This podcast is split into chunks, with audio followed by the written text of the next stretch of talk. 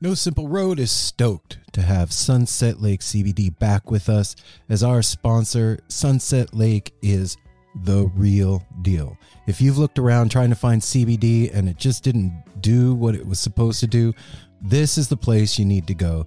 They've got every kind of product you can imagine, including CBD tinctures with sleep gummies that are great for getting to bed, CBD gummy bears and reishi-infused chews that can help bring you a little bit of calm in a stressful day. They've got salve. They've got smokable hemp flower that's great for folks like me that don't want to get stoned and paranoid but want to have the benefits of cannabis. Well, now you got it. And they even carry CBD products for your pets, man. I'm saying this is Darwin-approved stuff. Go over to sunsetlakecbd.com and check out the full range of what they have. This is Vermont-grown, right to your door, and they're giving you 20% off. So put in the promo code NSR20 when you're checking out. You're going to get 20% off your whole order, and I know you're going to love it. They even have subscription options open for you, so you don't forget to get your medicine. Go check out Sunset Lake CBD, everybody.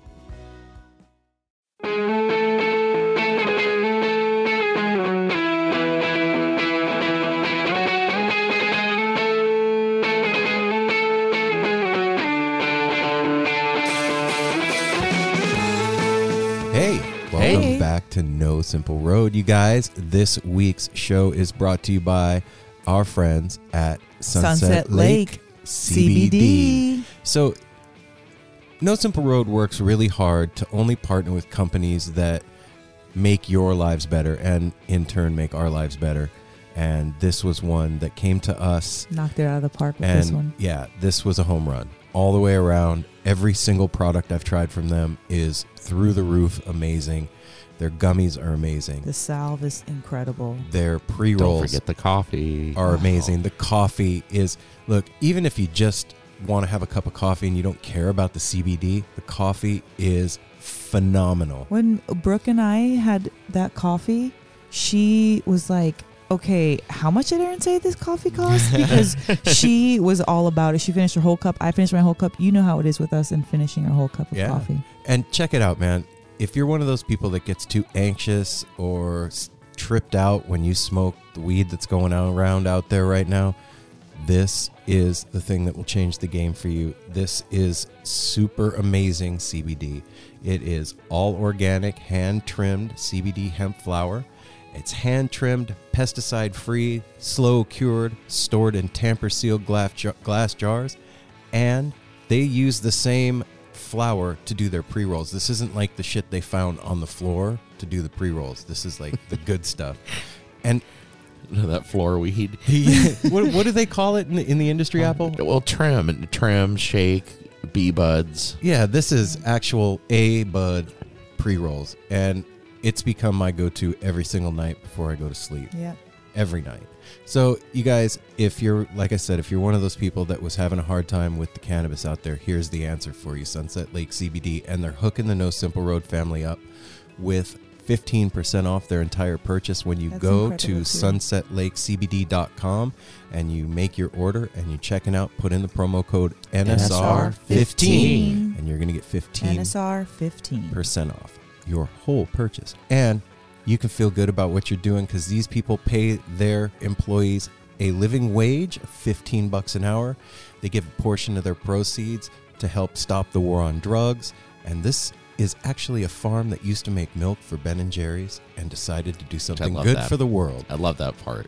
Yep. So go check them out, sunsetlakecbd.com online or at sunsetlakecbd on Instagram. And take care of your body, you guys. Hey. What? What do you want, man? I just want to tell you about one of our fine sponsors. Oh, cool. Tell me. So, No Simple Road is sponsored by Shop Tour Bus. I already knew that. You did know that. I did. How'd you know that? Because all the dope merch we have from them. That's very true. That's true. If you're out there and you want to get yourself some fresh threads this week, go check out shoptourbus.com online or at shoptourbus on Instagram and hook yourself up with something fresh, man, something new, something sparkly and clean. You know what? Outfit the whole family like they did.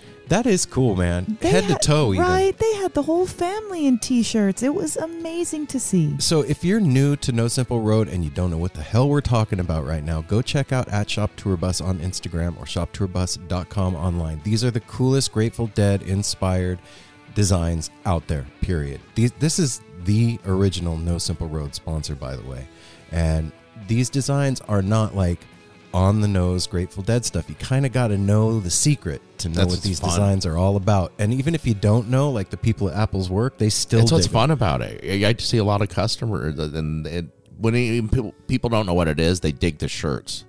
The graphics on them, they're very unique. They're very fun, and I'd say they're playful. It's not just like shirts; it's hoodies and T-shirts and hats and stickers and pins sometimes, kids stuff. So, and go check out the new "Takes the Wheel" and I'm Seeing Double Sugar Magnolia that's coming up. That's posted up on their Instagram right now, and they're hooking up the No Simple Road family with free shipping. Put in the promo code No Simple Road when you check out, and they will ship a hand-designed, one-of-a-kind box with the Grateful Dead lyrics scrolled on the inside, magically painted and printed and wonderfully, artfully designed just for you. And there'll be trinkets and other things in that box, and a real live Grateful Dead cassette tape bootleg for you to enjoy, explore, and blow your mind with. And the boxes are so dope, you'll want to keep them. I have 3 now. Yeah, they're awesome. This is not a box that ends up in the garage or the recycling pile. They're cute. They're perfect size, and the way they decorate them is always inspirational. So yeah, infuse your life with a little intention, love, and inspiration to move you brightly. Soft shirt, yeah, man. So head over to shoptourbus.com online or at Shop Tour Bus on Instagram and put in the promo code No Simple Road when you check out. Get free shipping and get more than you bargained for. No Simple Road is part of Osiris Media. Osiris. So shout out Osiris. You guys got to go over to osirispod.com and check out what's going on. Under the Scales, Beyond the Pond, and the Helping Friendly podcast are doing The Harder They Fall 2000. 3 pods will enter, 1 pod will be left standing. Choose your fighter and follow along this fall as they train for glory. So if you are a Fish fan and you dig those podcasts, go over and check out the Osiris Pod page. It looks fun. Yeah, and check out Tom and RJ and the guys over there training for the podcast supremacy that's about to go down. I am not sure how they're going to fight it out and duke it out, but I know that there will be one Fish podcast that reigns supreme left standing in that ring at the end. So go over to osirispod.com, check out all the other podcasts on Osiris Media, and support our family. Hey everyone, Chris Pandolfi from the infamous String Dusters here to let you know that my podcast, Inside the Musician's Brain, is back on the airwaves for season 4, which means it's time once again to get deep with influential musicians from all across the musical landscape to really understand and translate the lessons of success, failure, inspiration, and hard work that are behind the music and the artists that we love. My guests this season include Rachel Price from Lake Street Dive, Sam Bush, Chris Wood, Chris Funk from The Decemberists, Lindsay Liu, MC Taylor from His Golden Messenger, and more. Check us out, and thanks for listening.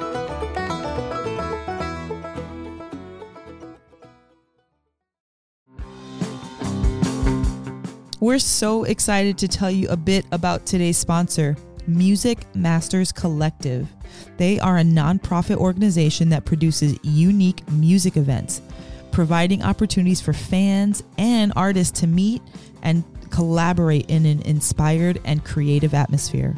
Music Masters Collective events give you the opportunity to learn from world-class musicians like Otil Burbridge, Steve Earle, Richard Thompson, former members of the band, the Milk Carton Kids, Nikki Glaspie, the Fab Four, and Sean Colvin, and so many more. At an event like the Milk Carton Kids Sad Song Summer Camp happening this July, you can expect immersive classes, evenings of entertainment, excellent food, and a space for a lucky group of folks to learn, co-write, workshop, and perform with like-minded peers, all with the guidance of Kenneth Pattingale, Joey Ryan, and some of their favorite songwriters. This all-inclusive week in the Catskill Mountains of upstate New York is guaranteed to be magical. Scholarships are available, and spots are extremely limited, so visit www.sadsongssummercamp.com/simple to learn more. That's www.sadsongssummercamp.com/simple. Check it out.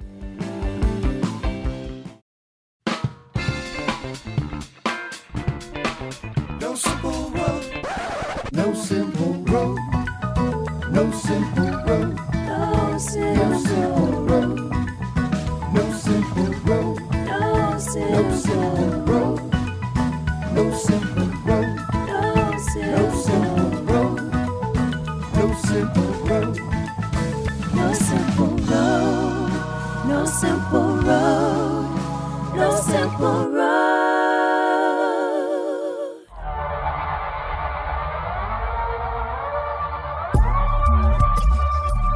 Damn, when stuff is all cattywampus, wonky in here. The foam tile was bothered, came unstuck from the wall. It was driving me crazy. Hey now, out of sorts. No Simple Road family, welcome back. Hey now to No Simple Road. Oh shit! Wow, when stuff like that happens, I fucking love it, man. So if you listened to last week's episode with Scott Metzger, you heard at the very beginning of the show, if you're one of those people that is faithful to the No Simple Road vision, doesn't fast forward through the commercials, at the end of the commercial, you heard the Higgs jingle start, the record scratch, and a new jingle expose itself in all of its glory on No Simple Road. And I just want to take a minute and acknowledge that happened and say, Thank you. To the Higgs, John. Man. Thanks, you guys, Brittany. Fucking rule. Thanks to everybody that was involved with that fun little project. And that is part of the vision of revamping the look and feel of NSR. So I emailed John a while back and said, hey, man, I'm coming up with a new logo for No Simple Road, and I want an updated jingle for the beginning of the show. And John was like, oh, hell yeah, no problem. And we hung out and waited, and every couple, once a week or so, I'd get an update from him. It's coming along, man. I'm excited. I can't wait for you to hear it. And then he, about a week and a half ago, he texted me. He was like, we should have it done by tomorrow morning. And 10 minutes later, he texted me the song. I was like, okay. But it's the Higgs featuring Brittany Lark, which is John's lovely wife. Yeah, lovely girl. So thanks, you guys, for all of the hard work. It is just exactly perfect. So I appreciate it. So all you people out there that heard last week's episode and were wondering, what the hell's going on? That is what the hell is going on. And to boot, I have another announcement. Are you ready? To boot. There is no llama in the house. Golly, to boot. No, check it out, man. Because that happened, there is also a new logo getting ready to drop. So probably by the time this episode is out, you can go to @NoSimpleRoad on Instagram and see the new logo. It will be up there. And this was No Simple Road getting to this logo because oh my god, Aaron I'll tell him so you don't. Aaron last weekend, he's been working on this logo, putting a lot of time into it, showing us, and had it all ready to go almost, and somehow lost it on his iPad. Well, okay, if any of you guys out there do any kind of design, you know that design programs have layers, right? And like ogres. Yeah, like onions and parfait. And I deleted I flattened it and deleted all the layers on accident. And in Procreate, once you delete something, if you haven't saved it to something else, it's fucking gone. So I just had a flat logo that I could never change the colors on ever again. So I had to redraw the whole thing. But it's done. It's done. And you guys are going to see it. Almost done. He was farting around with a little. Right before we started recording here, me and Mel were like, it's awesome. But Aaron's the critic. Well, yeah. I wonder if musicians feel like that. Everybody feels like that. Yeah, when with they our own something. Things. Oh, it's finally done. That's it, man. track it, that's it, we're done, put it on the album. And then an hour later, as he's listening to it at home, he's like, I could add one more piece, you know, string part to that, right? Oh, that guitar part could have more. It's never human nature to fuck with it until you ruin it. To want, sometimes want more. Overcook it. It's the more thing. It's like, I could have done it better. I could have beat my time 2 seconds. I could, you know. And then there's that fine line, like adding too many spices to something. Then it just, okay, now it tastes like everything and nothing. It tastes like mush. Yeah. Okay. So, yeah, new logo coming out. And a new jingle. New jingle, new logo, new attitude. We're getting ready. We got this new episode for you. Kenny Roby. Guys, this, okay. What a sweet man. Because the Royal Potato family is part of the No Simple Road family. Yeah, man. Kenny came to us through the Royal Potato family. And, you know, it's like we've told you guys before, sometimes we have artists on the show that we are not familiar with beforehand, and this was one of them. And this was one of those people that left all of us in awe of the personality of the person behind making the music and the music itself. This is an interview that you are going to want to really pay attention to. This isn't one to just have on in the background while you're working. I mean, you can also do that. I don't mind. It's okay. But this is one of those you really want to pay attention to. Kenny is a very, what's the word I'm looking for, guys? Help me out. Kenny's a very insightful, okay, I wasn't sure. What deep thinking cat. This guy is, you know, and just like always, we just get right into it. There's no takeoff. We just are in orbit from the beginning of this. Yeah, and you'll hear a lot about these. Got a new album out, The Reservoir, that came out on August 7th. You guys need to go over and you need to listen to this. Just a fun fact, he loves Randy Newman. And the Wailers. Mm-hmm. But yeah, and so this, like I said, this is one of those you're going to really want to sit down and pay attention to. And again, Royal Potato family, you guys, we love you so much. Thank you, Kevin, for making this happen. And Kenny, thank you for taking the time with us, for spending an hour with the No Simple Road family and bearing your soul. If you guys out there are fans of Neal Casal, and I know that 99.9% of you out there are, you're really going to enjoy this. Kenny and Neal were very, very good friends, brothers, I would dare to say. And Kenny gets into that in here, and I won't ruin any of it for you. I'll just let you know that that's coming up. So, yeah, man. So, but we don't just do that. We don't just do interviews and have conversations here. We also talk about ourselves. How you doing, Mel? I mean, I'm all over the place, to be honest. What do you mean? I'm feeling super calm, like as of now, right now. Mm-hmm. But it was very hard week, and just mentally, not necessarily even physically, emotionally, really, mainly. And so I'm just dealing with some emotional trials. And other than that, everything else truly is okay. Isn't that weird? Isn't it weird how, like, when you, how do I say this? Even though the ocean is like tumbly, you still feel calm and centered, and you know what I mean? Like, I know that in the past for me, when things would get out of whack, it would throw my internal world into a tailspin. And I think that's one good thing that's come out of 2020 is I'm getting better at sitting in the middle of turmoil and being all right inside myself when things outside myself aren't okay. Yeah. Do you know what I'm saying? Yeah, I've seen you grow in that regard. For sure, because that wasn't a thing before. Mm-mm. But yeah, like I feel good. I mean, it's still always in the back. It's kind of like having a lump in your throat, you know. But at the same time, like, you know, everything around, like I'm happy about things. I'm just emotionally, you know, distraught lately. Mm-hmm.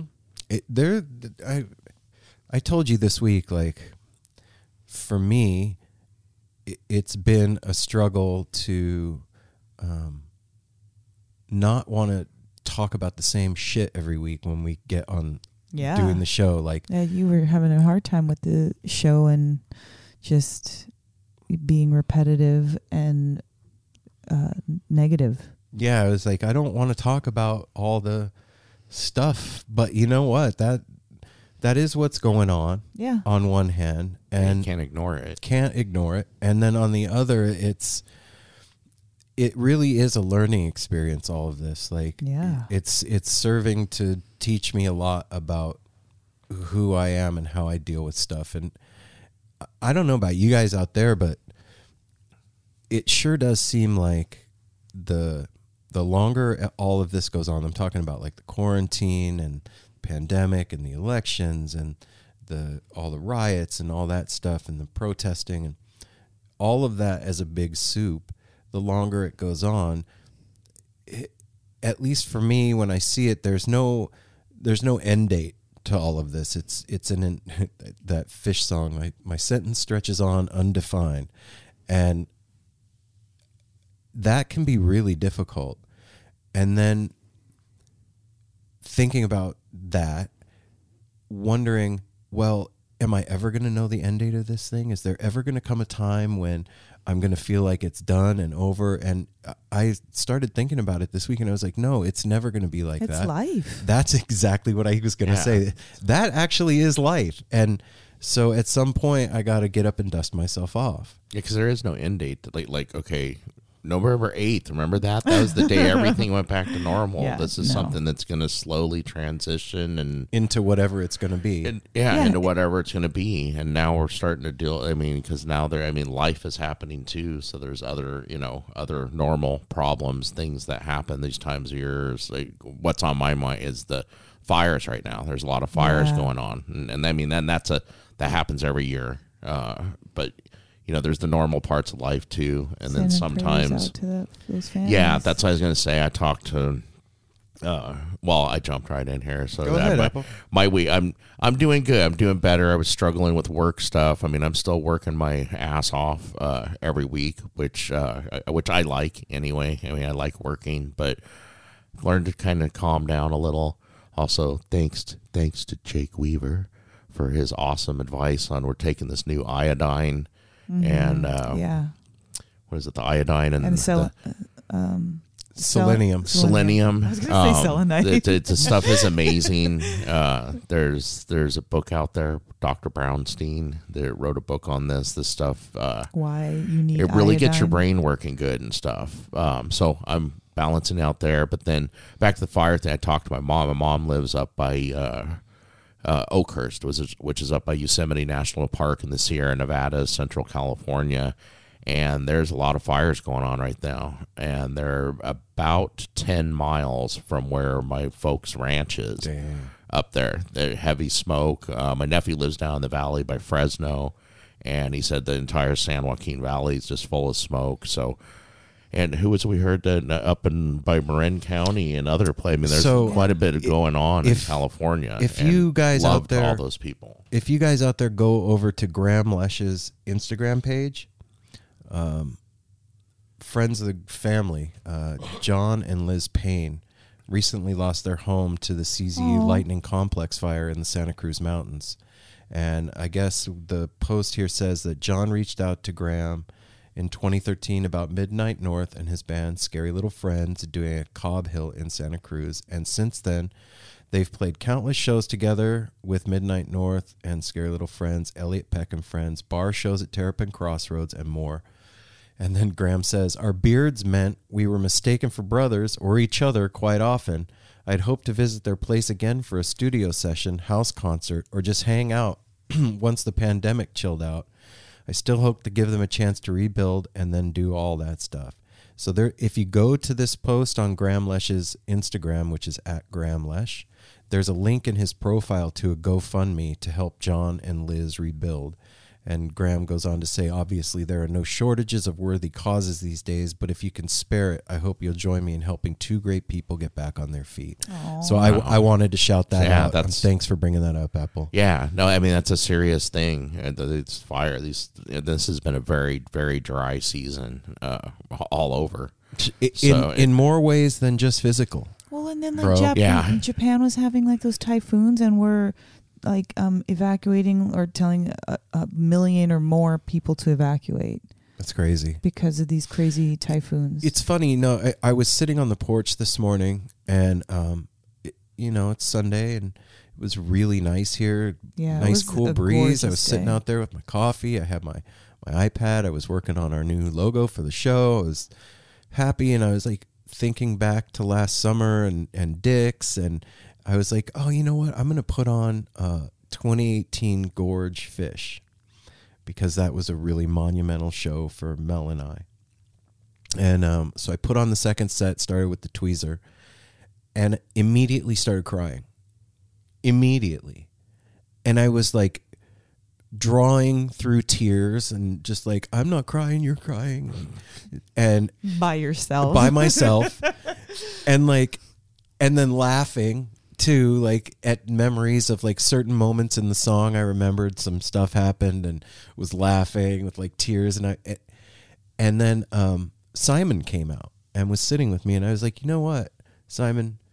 And I think I said this to Apple too. I was like, I feel like a little kid. Yeah, you said this too. That got sent to my room and got my favorite toy taken away, and I didn't do anything wrong. I was being a good boy, hanging out. But you're being taught a lesson. And I got taught a lesson for no reason. Going in solo, buddy. Yeah. and it was a trip to like feel that feeling, and it made me realize like, and I thought, I want to talk about this when we do the intro tonight. When you said that, I think everybody can. When you said that, it was like, yeah, and that's the reaction to like 2020. It's like, ugh! I just want to lay on the ground sometimes and kick and flail my feet, because then it's not going to change anything, but that feels good to do that sometimes. But it sure felt good to channel that energy into creativity today. It felt good to move that thought funk. Oh, no, what's the word I'm looking for when not missing something? I can't think of another word for it right now. Apps. I don't know. Don't try. Channeling that missing live music thing into creating art, and especially for us, like, you know, that represents who we are and whatever. Yeah. And I was just thinking to myself, you know, it's such a monumental thing in all of our lives. Music is so big. It represents so many things. It represents family. It represents fun. It represents getting outside of ourselves. Spirituality, community, connection. Coping with emotions. Emotion. I mean, the list could just, we could do a scroll that could go around the planet. And it really like set the hooks in me, and I've had a lot of doubt in my head during all of this that like, wow, live music could go away, like that thing could disappear. And then looking at what's going on right now, if you pay attention on Instagram, there is no fucking way, man. No, Frasco and the Kitchen Dwellers and Mahali, they all did a drive-in show. And there's so many people that are doing little things here and there. And I think Delaney & Co., they were going to do something. Mm-hmm. So that is awesome. And get it, as safe as you can be. And you know what? This is coming out tomorrow. We're actually part of a wedding that's happening down in Eugene, and anybody that lives up in the Pacific Northwest, you guys are invited. If you want to check it out, there's a graphic up on the page at No Simple Road, and that will give you instructions on how to get your invite to this one-of-a-kind wedding with the Higgs and High Step Society and Sponge. And 2 sets from each band, and camping, and the whole 9 yards, man. So if you're interested in that and you live up in these neck of the woods, it's going to be down in Veneta, and you can go to No Simple Road, at No Simple Road, to get your info. Don't dilly-dally, because this has a small capacity on it to stay within all the guidelines and stuff. Oh, yeah, that's right. So reach out. This is invite only. Hit us up. You're all invited. All of you. Even if you're on the East Coast and you want to fly out for one night, come on, man, let's go. Let's go boogie. Put on your dancing shoes. Yeah. So I don't know, man. I waffle back and forth between like, okay, I can't, you know, every week when we crack the mics, like talking about everything that's going, and you know what, man? But we're working it out. We're working it out. And honestly. And it's our show. This is literally our show. And if we're feeling funky, we can't talk about it on our show. What the fuck? That's true. You're true, Mel. That's what I mean. And it's not like we're bringing stink or everybody's feeling funky. Yeah. I mean, it'd be different if everything was I'm not bringing was the vibe down. I'm just saying. You know. Well, no, yeah, let's go to Northwest String Summit. I don't want to go. I think it's like anything right now. You don't want to dwell on it or anything, but it is what's happening. It's what we live in. That's the one reason why I don't like talking about my issues or problems or any of that is because I don't like to disturb the vibe. I don't want to change. Like, oh man, that sucks. Yeah, but then we can go through it, I guess. At least we're going through it. It's just an explanation. You got to go through it to get to it. I'm not saying it's right or wrong. I'm just saying I don't be liking to harsh any vibe. Harsh the vibe. If I already got a harsh vibe, let me poop it out. Let me fart it out. Let me burp it out. Let me run it out. So you asked me a question yesterday, and I want you to ask it again. I asked Aaron, we were laying on the hammock, and I said, 2021, if everything is, I don't want to say go back to normal, but if just concerts open. If everything's open again, however it's going to be, and things are booked, you know, lock-ins and festivals and string summits and all of it, you know, concerts, what is your favorite one, or what would you look forward to? That's what you seeing the most. Favorite. Yeah, so, maybe not what's your favorite, but what would you like? You're buying your tickets no matter what. Well, I'll tell them the answer I gave yesterday. Immediately, I was like, I want to go see Fish, and then I was like, and Northwest String Summit, and then I was like, and Skull and Roses Festival, but. And lock-in and meltdown and this and that electric fork. I really do want to go see Fish, and I really do love Northwest String Summit because it's our family close to. Well, and it's 20 minutes from our door. Like, and the people there are so wonderful. Anyway, that is a great question to keep in the forefront of our minds as a community and a family. We have talked to several musicians now and amongst ourselves that not having shit to look forward to sucks and is hard for a lot of us. And so let's make up our own thing to look forward to. And it's not to get our hopes up, to get them dashed. It's so that our hearts can be a little lighter, man. Because I know I've had a heavy heart lately, and the tone of the world is heavy. So if that little thing, if we can do that, and lighten the mood for ourselves a little bit. Let's do that. So, Mel, what's the one thing you're looking forward to the most? Not your favorite, but like 2020, everything's open. Girls are hula hooping in the streets. There's unicorns and everything's happening. What do you want? What am I looking forward to? Like, I don't know. I guess just like a real good old-fashioned vacation from everything without feeling bad about going anywhere. Do you know what I mean? Like just like you shouldn't be traveling. Yes, okay. You know, without the constraint. That's what it is. It's, I guess, the freedom from constraint is what I'm looking forward to, you know, because I definitely want to go see Sydney, and I want to go to LA and hang out with them, and I love Northwest String Summit. That was the one that I was really looking forward to, and because we were involved with so many amazing festivals last year, like just thinking back, like the time that we had in Ventura with Skull and Roses, like that's priceless, you know? So I guess just the freedom, that's what I mean. The freedom back is really what I'm looking forward to. All right, Apple, your turn. That's one of those quite, like you said, this was asked yesterday, and at first, it's one you need to answer quickly, but then you immediately want to change your answer or add to it. So mine, when Aaron asked me, and now I just heard it worded a little differently too, but mine immediately was Northwest String Summit. And then it was like a more specific moment, and I was like, drop me in. True. And well, now I'll expand on that too, because I was like, okay, drop me into Saturday night at String Summit, because that's the night where they have like all the costumes and that bowl is just going off. That's the moment. But then thinking about it more, it's like, drop me into Saturday night at any show at Fish at the Gorge, a Saturday night, the middle of the run of the festivals, right? It's always like that Saturday night is, that's like the meat of the sandwich, you know, all the rest, but that's the night where you just get that second win after a whole day. And it just dropped me on Saturday night at Fish Sticks, the Gorge, String Summit. I'll tell you what, anything. Too, I was for some reason thinking about it today.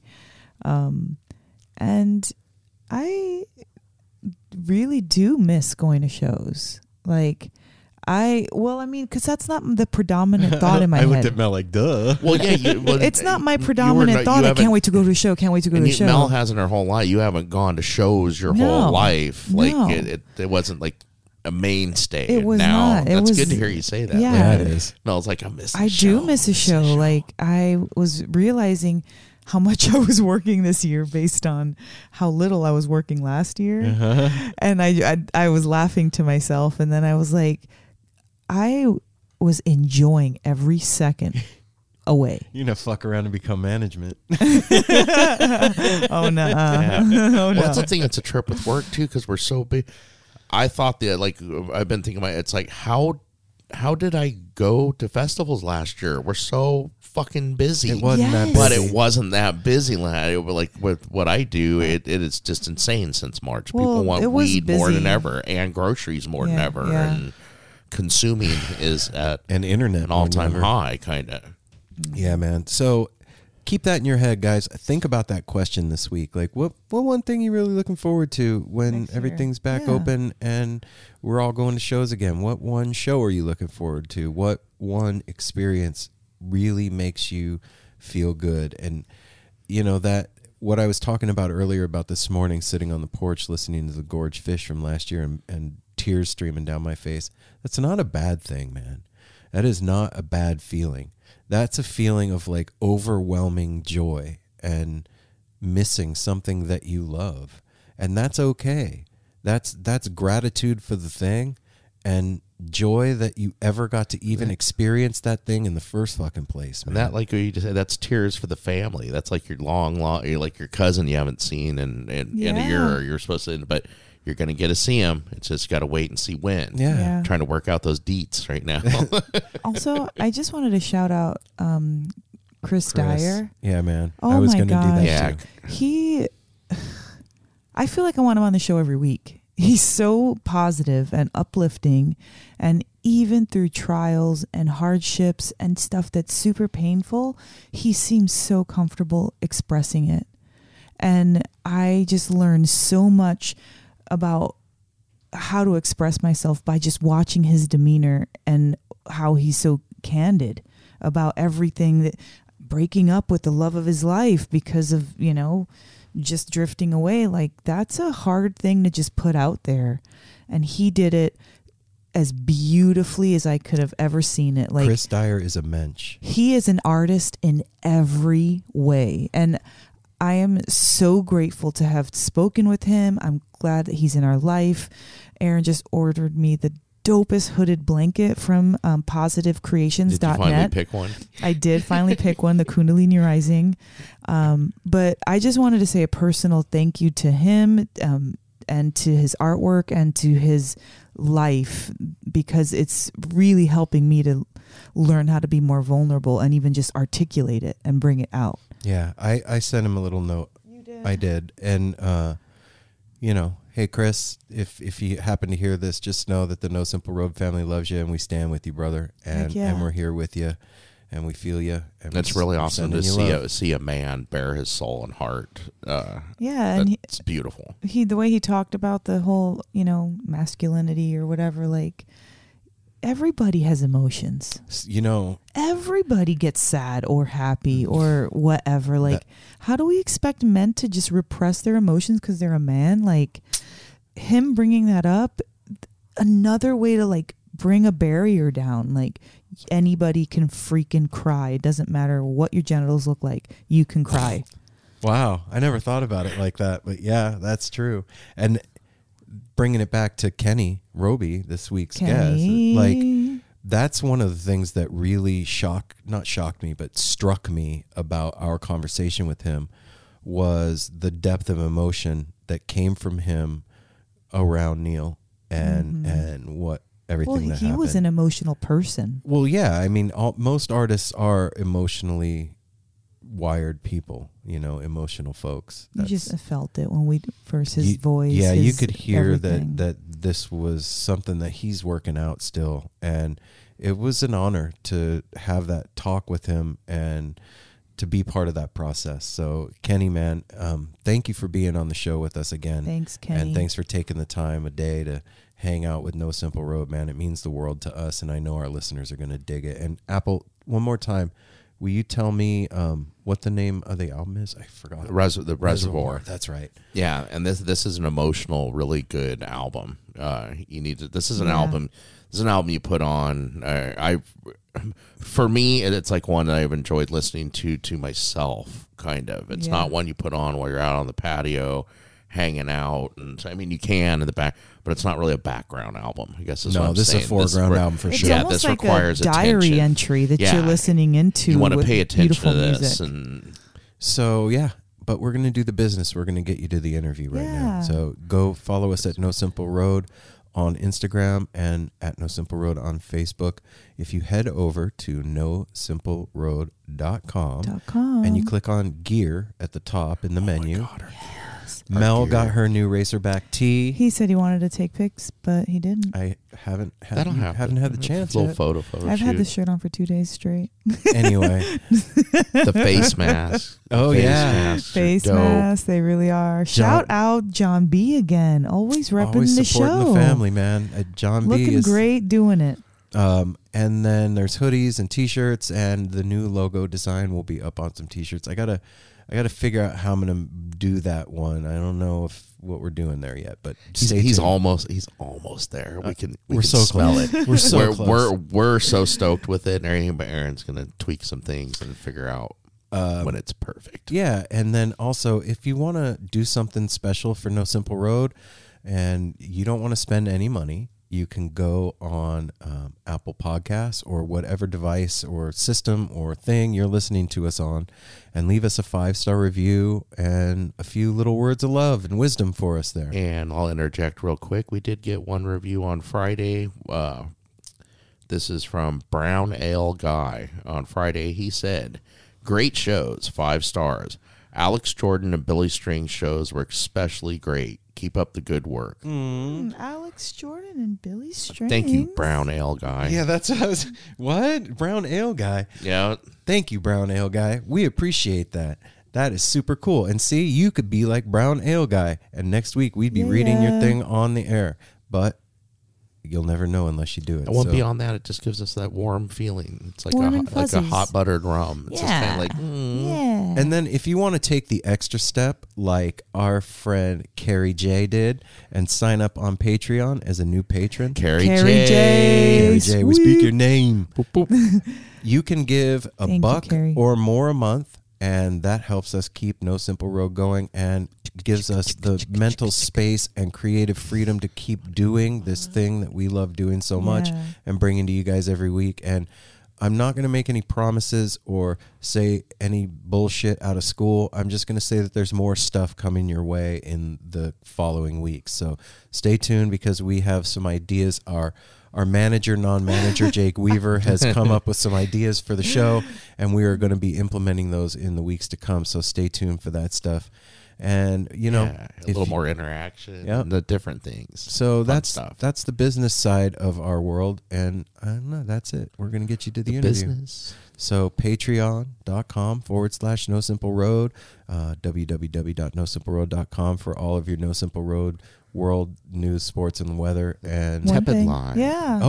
971. Thank you for reminding me. We got a really amazing. We did get an amazing trip report. That's right. I'm gonna play it for you right now. Hello, it's me again. Sending all the love from the Midwest. It is a foggy morning in Cincinnati, and I am barely awake yet. So here's a trip report. A band called High Rider came to town on Saturday night. They're a Dead tribute band from Indiana, and they kind of have a lock on the tri-state of Ohio, Kentucky, and Indiana.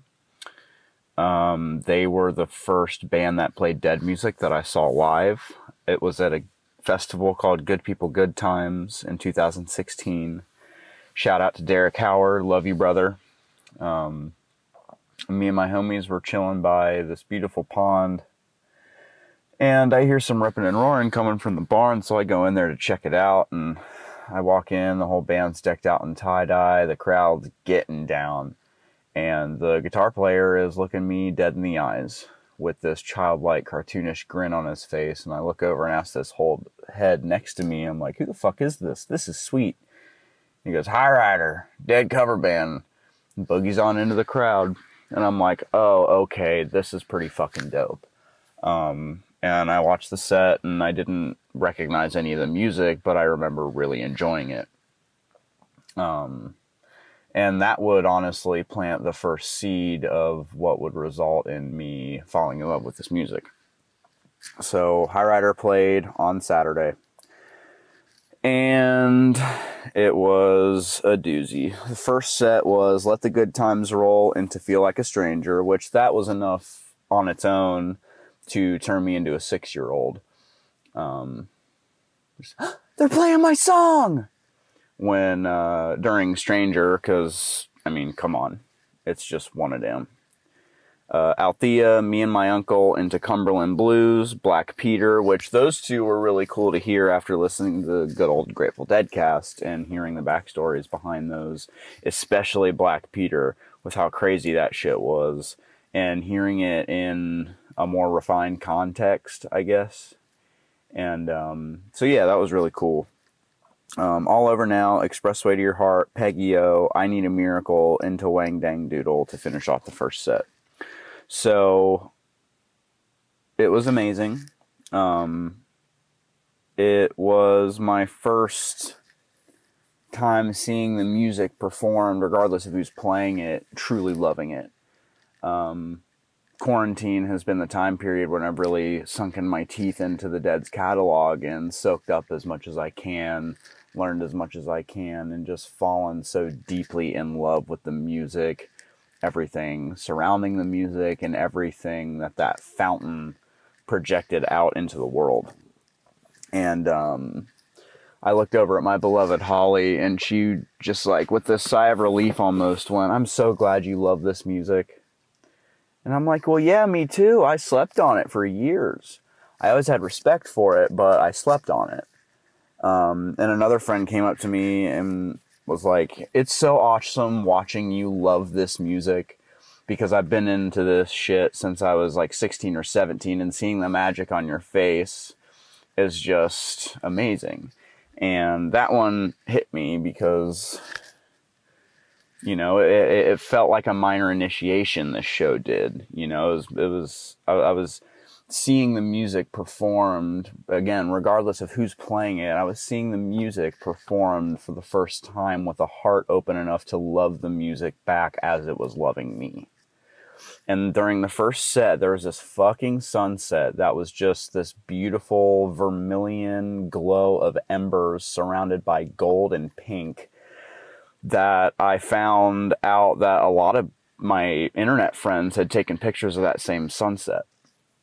And I thought that was really cool, because so many people as individuals spread all across the city were made still by it for a second in unison, and stopped to admire that at that same moment, which I thought was beautiful, because I found hope in that sunset. I found better days poking their heads around the corner and saying, hang on just a little bit longer.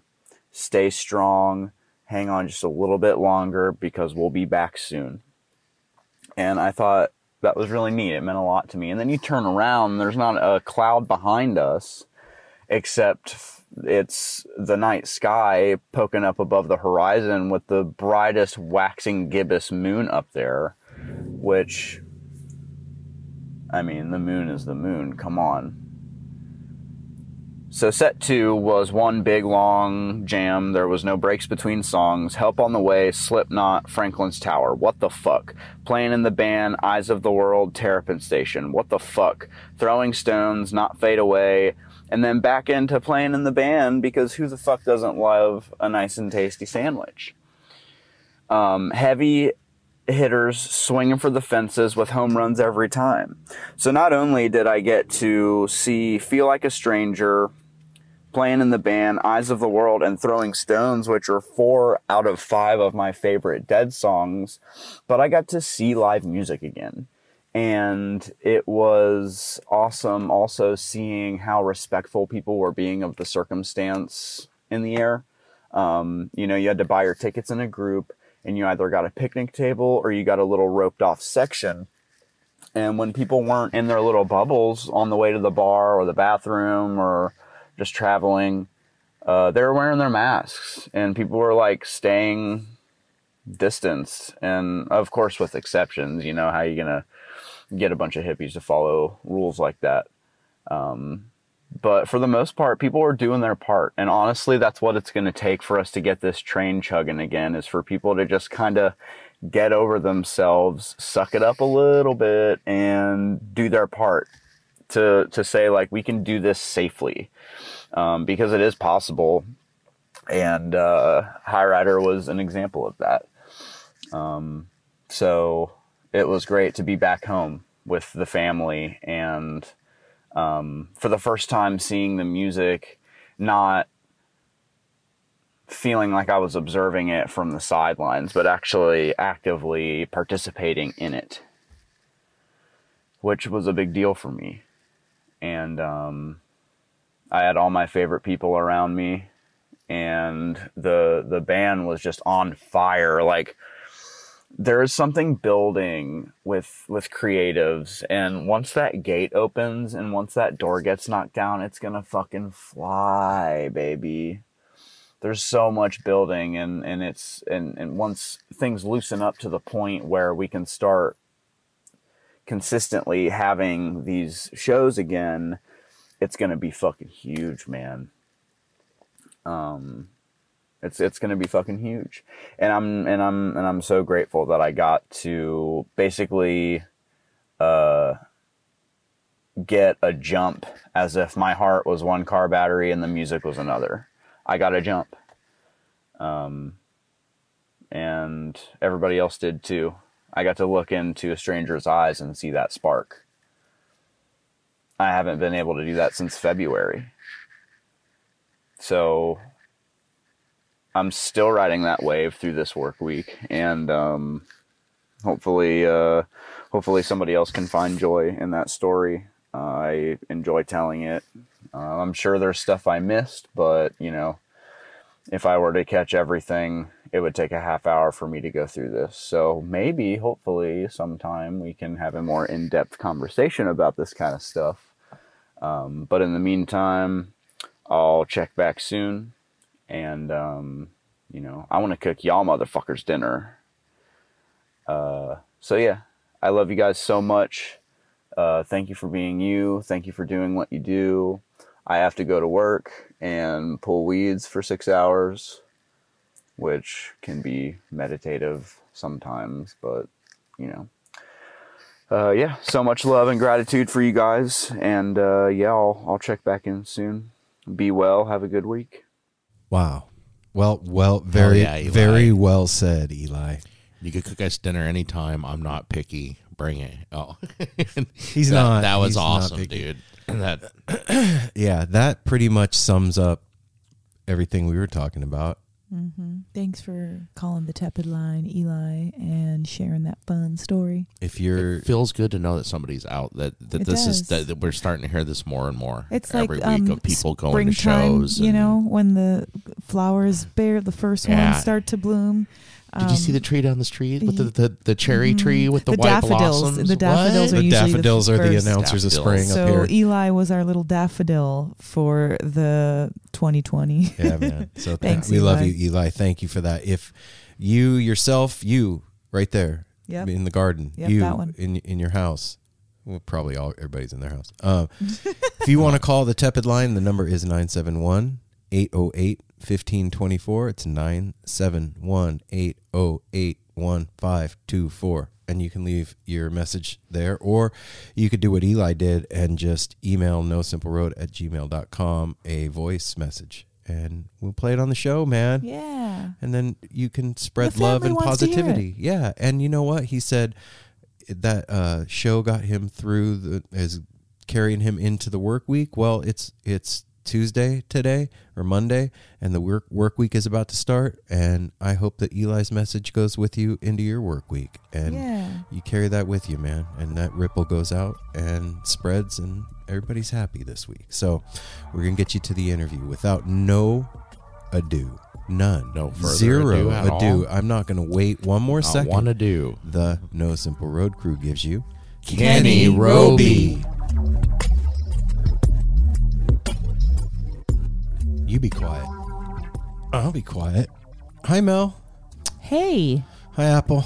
I was told to be quiet. Well, no, like not quiet in the sense of being quiet, okay, but like quiet in the sense of not doing things. Higher one. Hi, Apple. Hey. We're in our new recording space. How's it sound out there? Studio. Yeah. Yeah, let us know how this show sounds. And there will be pictures soon as we're not going to be setting it up for sound. One of my favorite things about the new setup is that Apple's tea is across the room. That makes me happy. We'll get a little side table for him to have on. We'll hook it up. We're still in the midst of everything. So anti-tea over here, Aaron. Well, anti-ice. Ice cubes. Anti-ice cubes, yeah. Hello? Kenny. Sure. How you doing, man? Good. How are you? I'm good, brother. I'm relaxing into a Saturday, late morning, early afternoon. How about yourself? I'm good. Sounds like your microphone's a lot more pro than my iPhone. It's all good. Don't worry about it, man. I got magical editing software that'll hook us up. Good. I'm going to let the other two introduce themselves to you that are here. Oh, hey, Kenny. Okay. It's Mel, and then we have Apple. Oh. Yeah, and this is Apple over here. Mel and Apple? Hey, guys. Yeah. Thank you for joining us on Saturday and giving us some of your time. Oh, thanks for having me. Yeah, man, of course. Like, we were just sitting out on the porch a little while ago listening to your stuff, and, man, thanks for doing what you do. You know, the thing that comes to mind listening to your music, Kenny, is just the heart of it and the craftsmanship of the songwriting. Like, it's really, really awesome, man. And, you know, being part of Royal Potato and all that, like, you just feel like part of the family even before we met you. Yeah, well, thank you. Yeah. So I'm curious, man, like, in listening to the stuff that we were listening to this morning, like I said, there's that depth of soul that's in that. And it always impresses me when I hear stuff like that, because it's, first of all, really difficult to get that stuff out. And second, it would give me anxiety personally. Is it tough for you to get in front of people and bare your soul like that?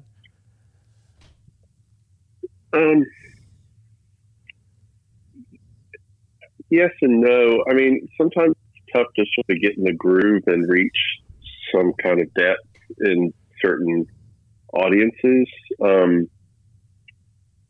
It's weird when people are really paying attention, like, say you're playing a small venue and it's more of a bar or whatever, or it's more of a hang. Sometimes you can let it go even more because you don't feel the pressure than when an audience is super attentive.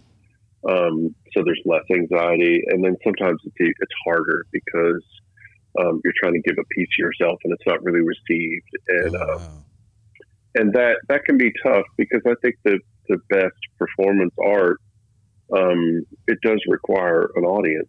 It's a different thing than making a record and somebody listening. I think there's a sort of a powerful thing that happens when people listen to music, obviously, and a sort of a higher new kind of art is created between the listener and the art they're listening to, or that they're looking at, or reading. But there's a different energy when it's a live performance and there's a live audience, that it's sort of like, the artist sometimes is only as good as the audience. It kind of goes both ways. I think they work together, to create, you know, at least magic with the lowercase m. I don't know about all the other stuff, but, you know, we want, that's almost religious. I don't know if we'll go there. It's not Sunday yet, but yeah, it can be difficult, you know, it can be paradox. It can be extremely difficult and it can be extremely easy. It's kind of like hanging out with the right people. You know, if you communicate with somebody, it should be easy. It shouldn't be hard. If it's hard to communicate with them, then you can't force it. And it just has to be what it is in that conversation. But if they receive you, sometimes it's easier to give more. I don't even know if that's conscious, you know, or a conscious thing. I think it's unconscious, that it's just like you kind of just, for lack of a better word, to quote like Doug Somm, you just kind of groove with the audience and vice versa. And then that's when it's the highest form of performance art, I think, when both those people kind of reach each other at 100%. But that can be far and few between. I know a lot of other performers said the same thing. It's really hard to do that night after night. Magic doesn't happen every night. And it can happen when you least suspect it. Right. Sometimes you think, oh, this will be just right. It's perfect. And then it's forced. And, you know, for lack of a better term, it's kind of awful sex when you're like, well, we both thought each other were good looking and we were attracted to each other. What happened, you know? And then you just show up in the strangest place and then there's magic and you're like, oh, there's 40 people here. And it's just some sort of an event happens, for lack of a better term, spiritual experience. And you just never know when it's going to happen, you know, especially in a band environment where you got the audience, you got members of the band, everybody's on or off, or people are different. But, you know, it's to have all that stuff working and firing on all cylinders. It's, you know, the numbers aren't on your side always. Yeah, the stars have to align perfectly for that to be a thing, man. Yeah.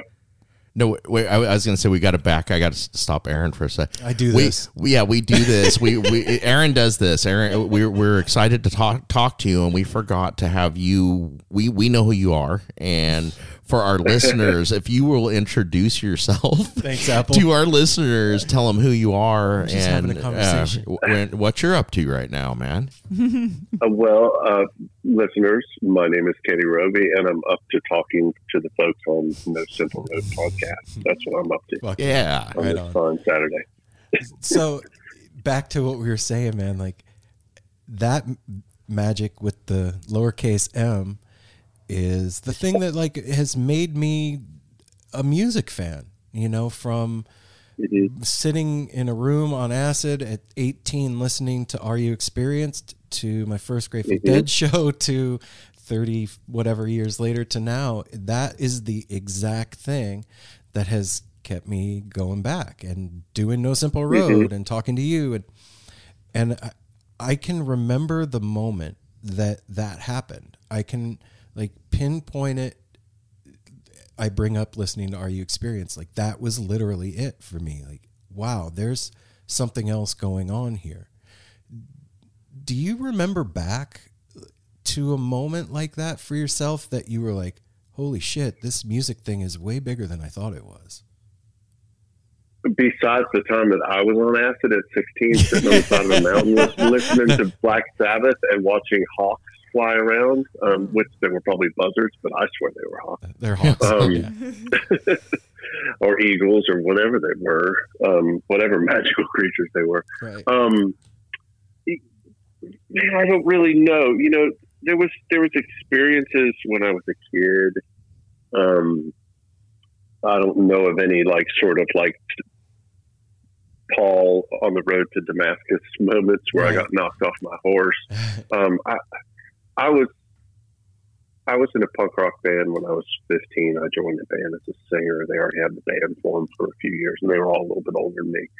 And some were in college, and one was in like high school, and I was 15. And you know, those are some, at times, as far as a performer, some pretty euphoric experiences. We've opened up for all kinds of people who were my heroes when I was, before I was even 17. So I had a lot of stage experience. My dad was the choir director as well, on the opposite end of the folk rock spectrum, you know. And so, you know, I had a few spiritual experiences, I guess you would say, you know, as a kid with music. It was an escape for me. You know, I definitely, like a lot of kids, had big, fat 70s realistic headphones with the curly, the, whatever they're called, like the pigtail wires, you know, stick it into an old Panasonic stereo or whatever, with stolen records from my brother, anything from Steve Miller to Stevie Wonder to my sister's these records, and, you know, stuff like Kenny Rogers, and then older country like Hank Williams and old Ray Charles records.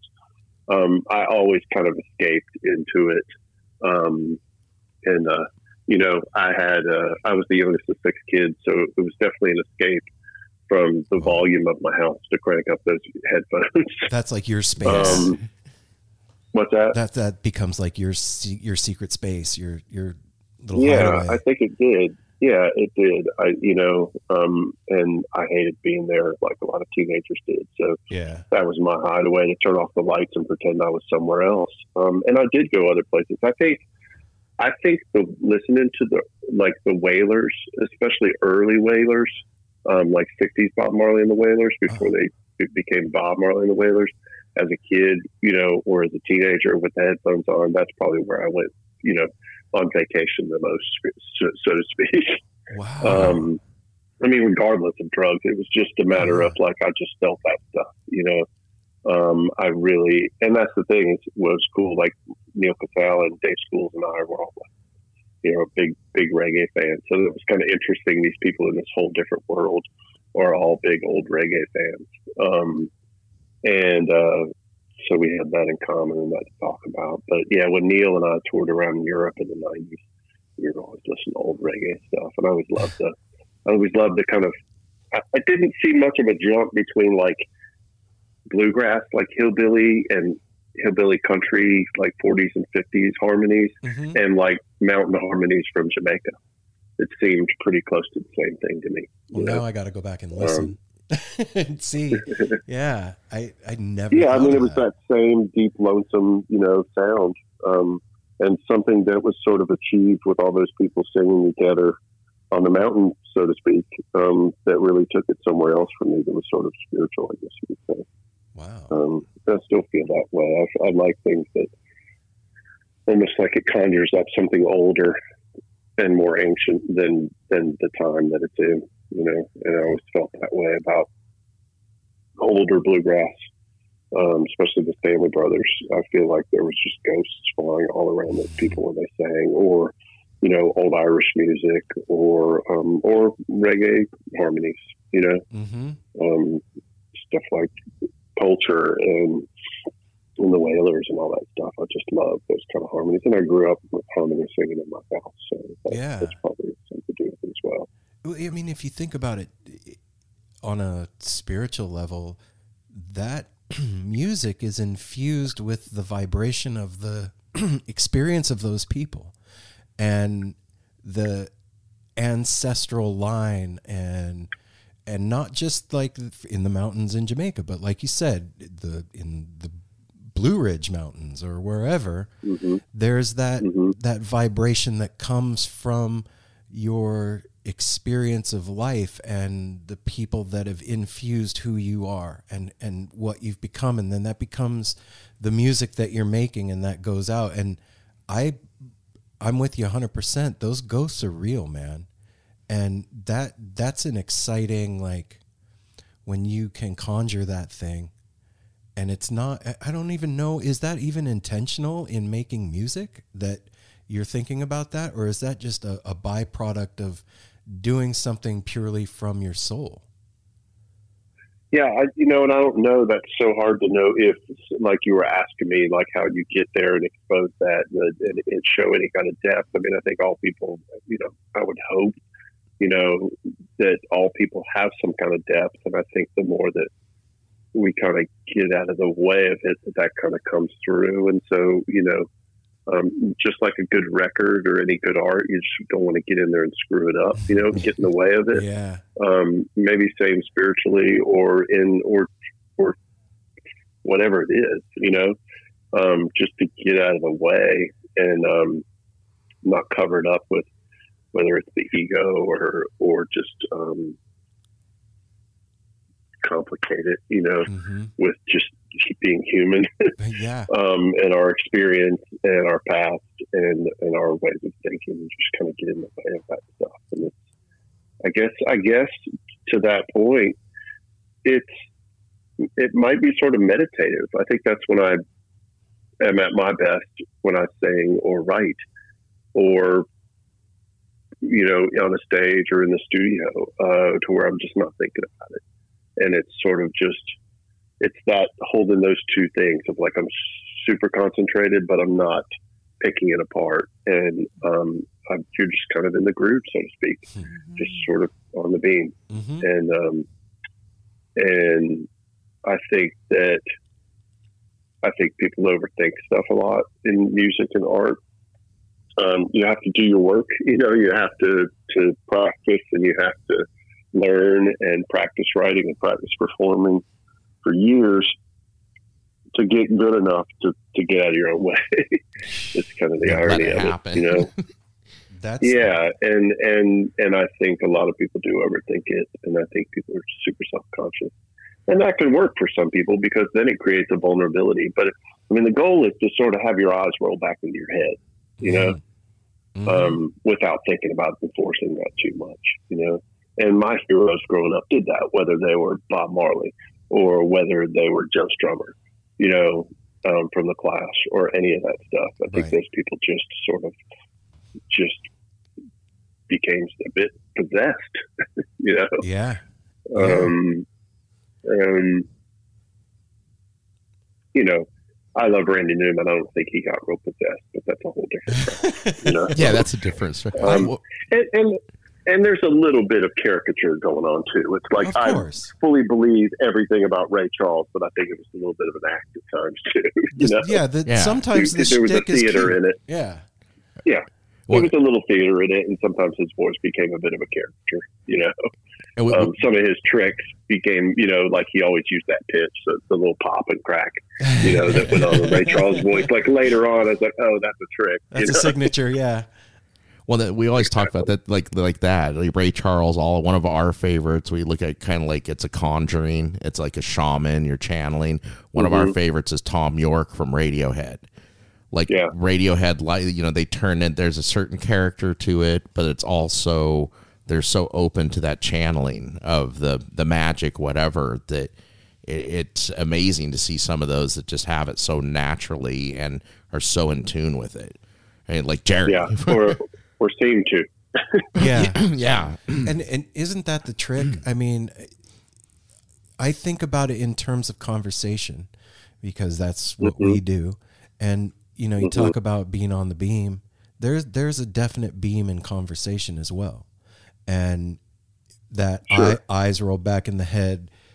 I guess they call it active listening is what it is. But that thing can carry over into infusing all different parts of your life, and not just those moments on stage, right? Like, mm-hmm. don't you carry that with you when you leave the stage, and then it starts to become active meditation is just moving through life. Well, yeah, exactly. I mean, and that's the whole thing is that, you know, you read about like Buddhist monks or whether Christian monks or whatever, and, you know, they can't just go stay on the mountain the whole time. What's the point? And the point is to get out in the world and be of the world, or in the world at least. And if that's the hope, is that you sort of just stay in the groove, or what, you know, I mean, I keep using that term, but you know, whether it's meditative or whatever it is, right. It's just to sort of be yourself. And, you know, there are going to be, just like in performance, there are going to be times where people just don't get you. You know, they just don't get me. And it's no use trying to explain it. Mm-hmm. It's just best to just go, okay, we don't play together well. We don't root together. We don't talk together well. you would think that we would get together great. All of our friends said we should hang out and talk, you know, but then you get together and you're like, this just doesn't, you know, something, whatever it is, there's just not that thing. And I've experienced that musically with people who you play with someone who's just amazing. And as far as technically, and they do all, you think that when you see them play with other people, they do all the right stuff. And then you play with them and you're like, you know, it just didn't happen. It's good, but it just doesn't have that thing. You know, it should be easy, as Paul McCartney and Keith Richards and Tom Waits and all those people say.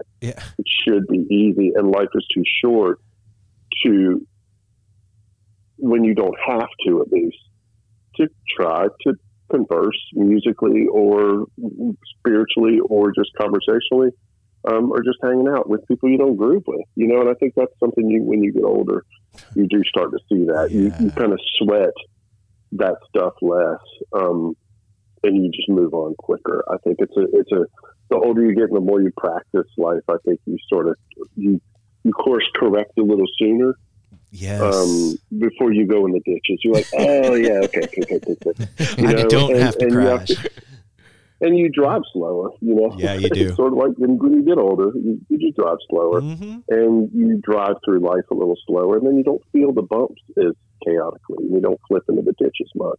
Yeah. Because it's no big deal. You're going to get there. Totally. You know? That's funny that you said that, man. When you were talking before you brought up getting older, I was like, yeah, what he's talking about is experience from living life. And then you said that, I was like, yep, okay, definitely. And it does, I think it comes, at least for me, it came from driving way too fast for a long time and hitting the ditch over and over and over again. Same ditch. Yeah, same ditch too. Whoops. Yep. And then finally realizing, like, I don't know, maybe in my late 30s, was getting ready to turn 40 was when I was like, oh, I don't have to do that. I can like take my time and cultivate stuff. And then all the things kind of open up at that point. And for you, Kevin sent me a bio of yours, and it talked a little bit about you turning 40 and you know, writing songs with Neal and stuff. And so is The Reservoir that, or are those songs that you wrote on your own?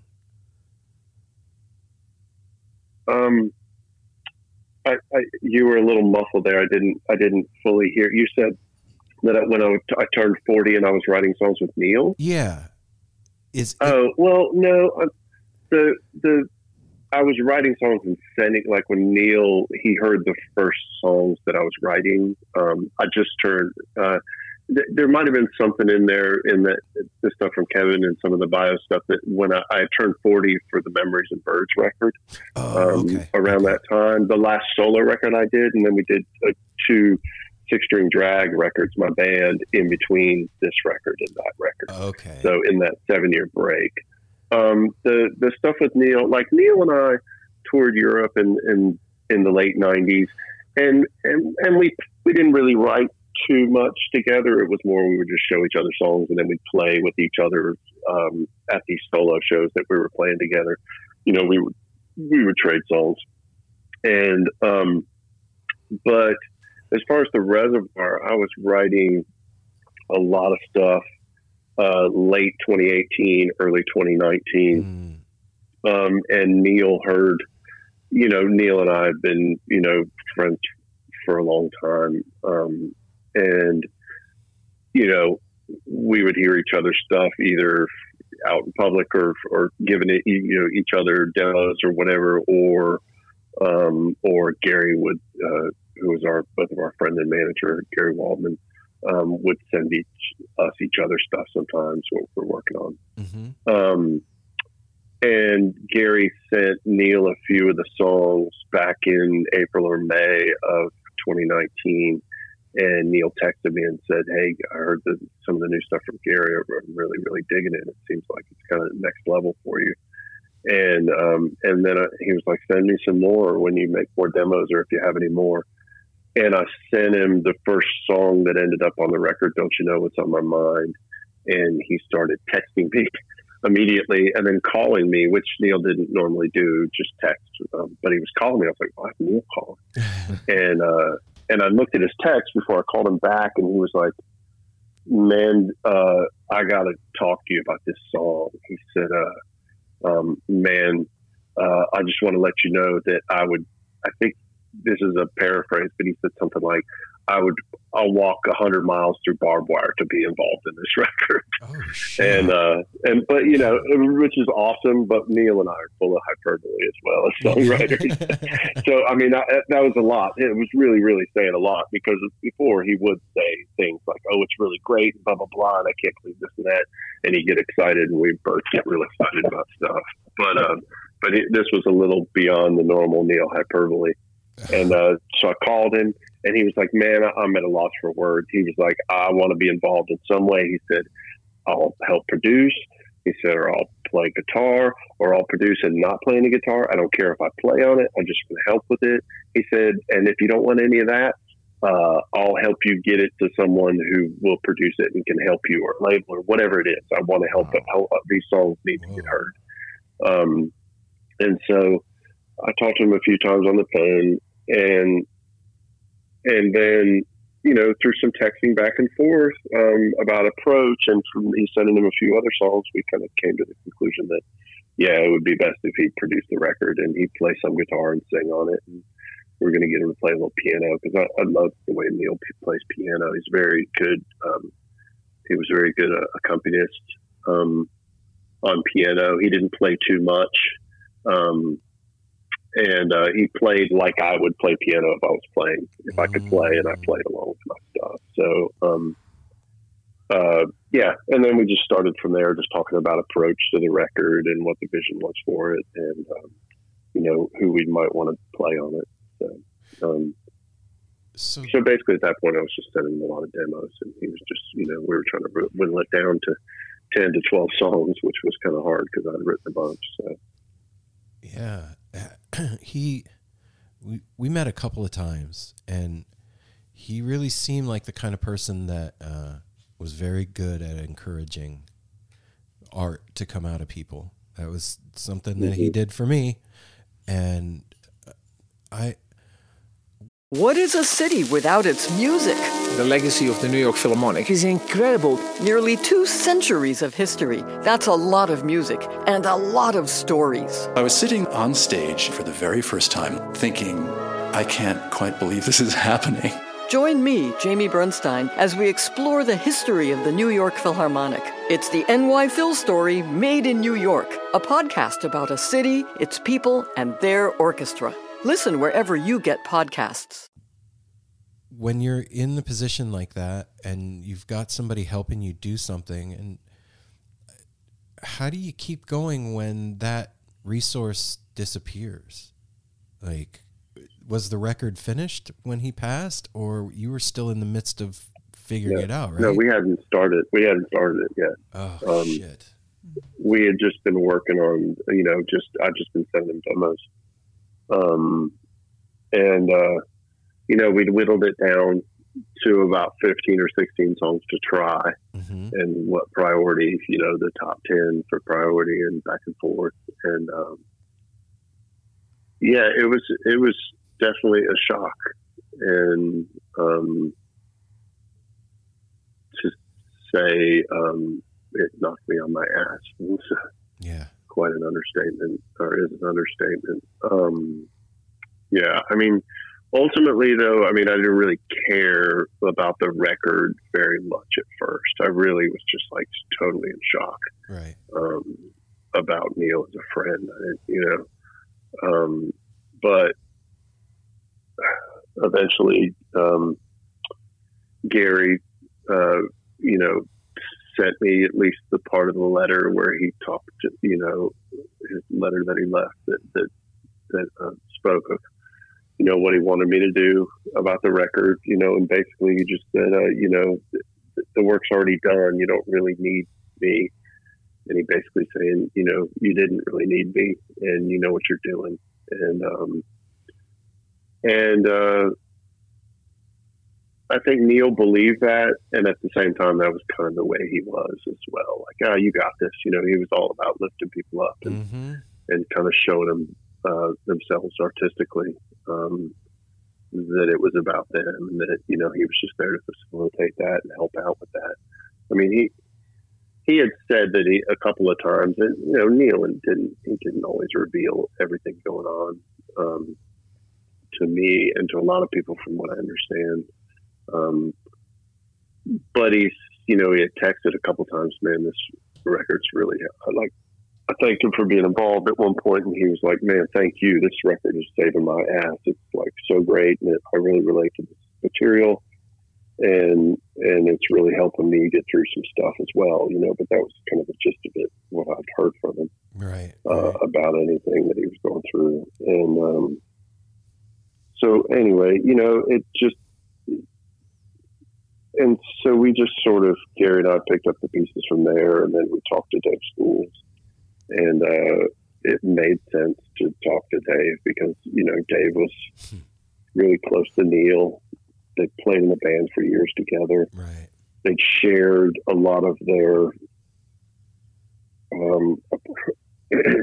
approaches about producing records and making music with each other over the years, and more recently because both of them were starting to produce more. Right. And really get more into it,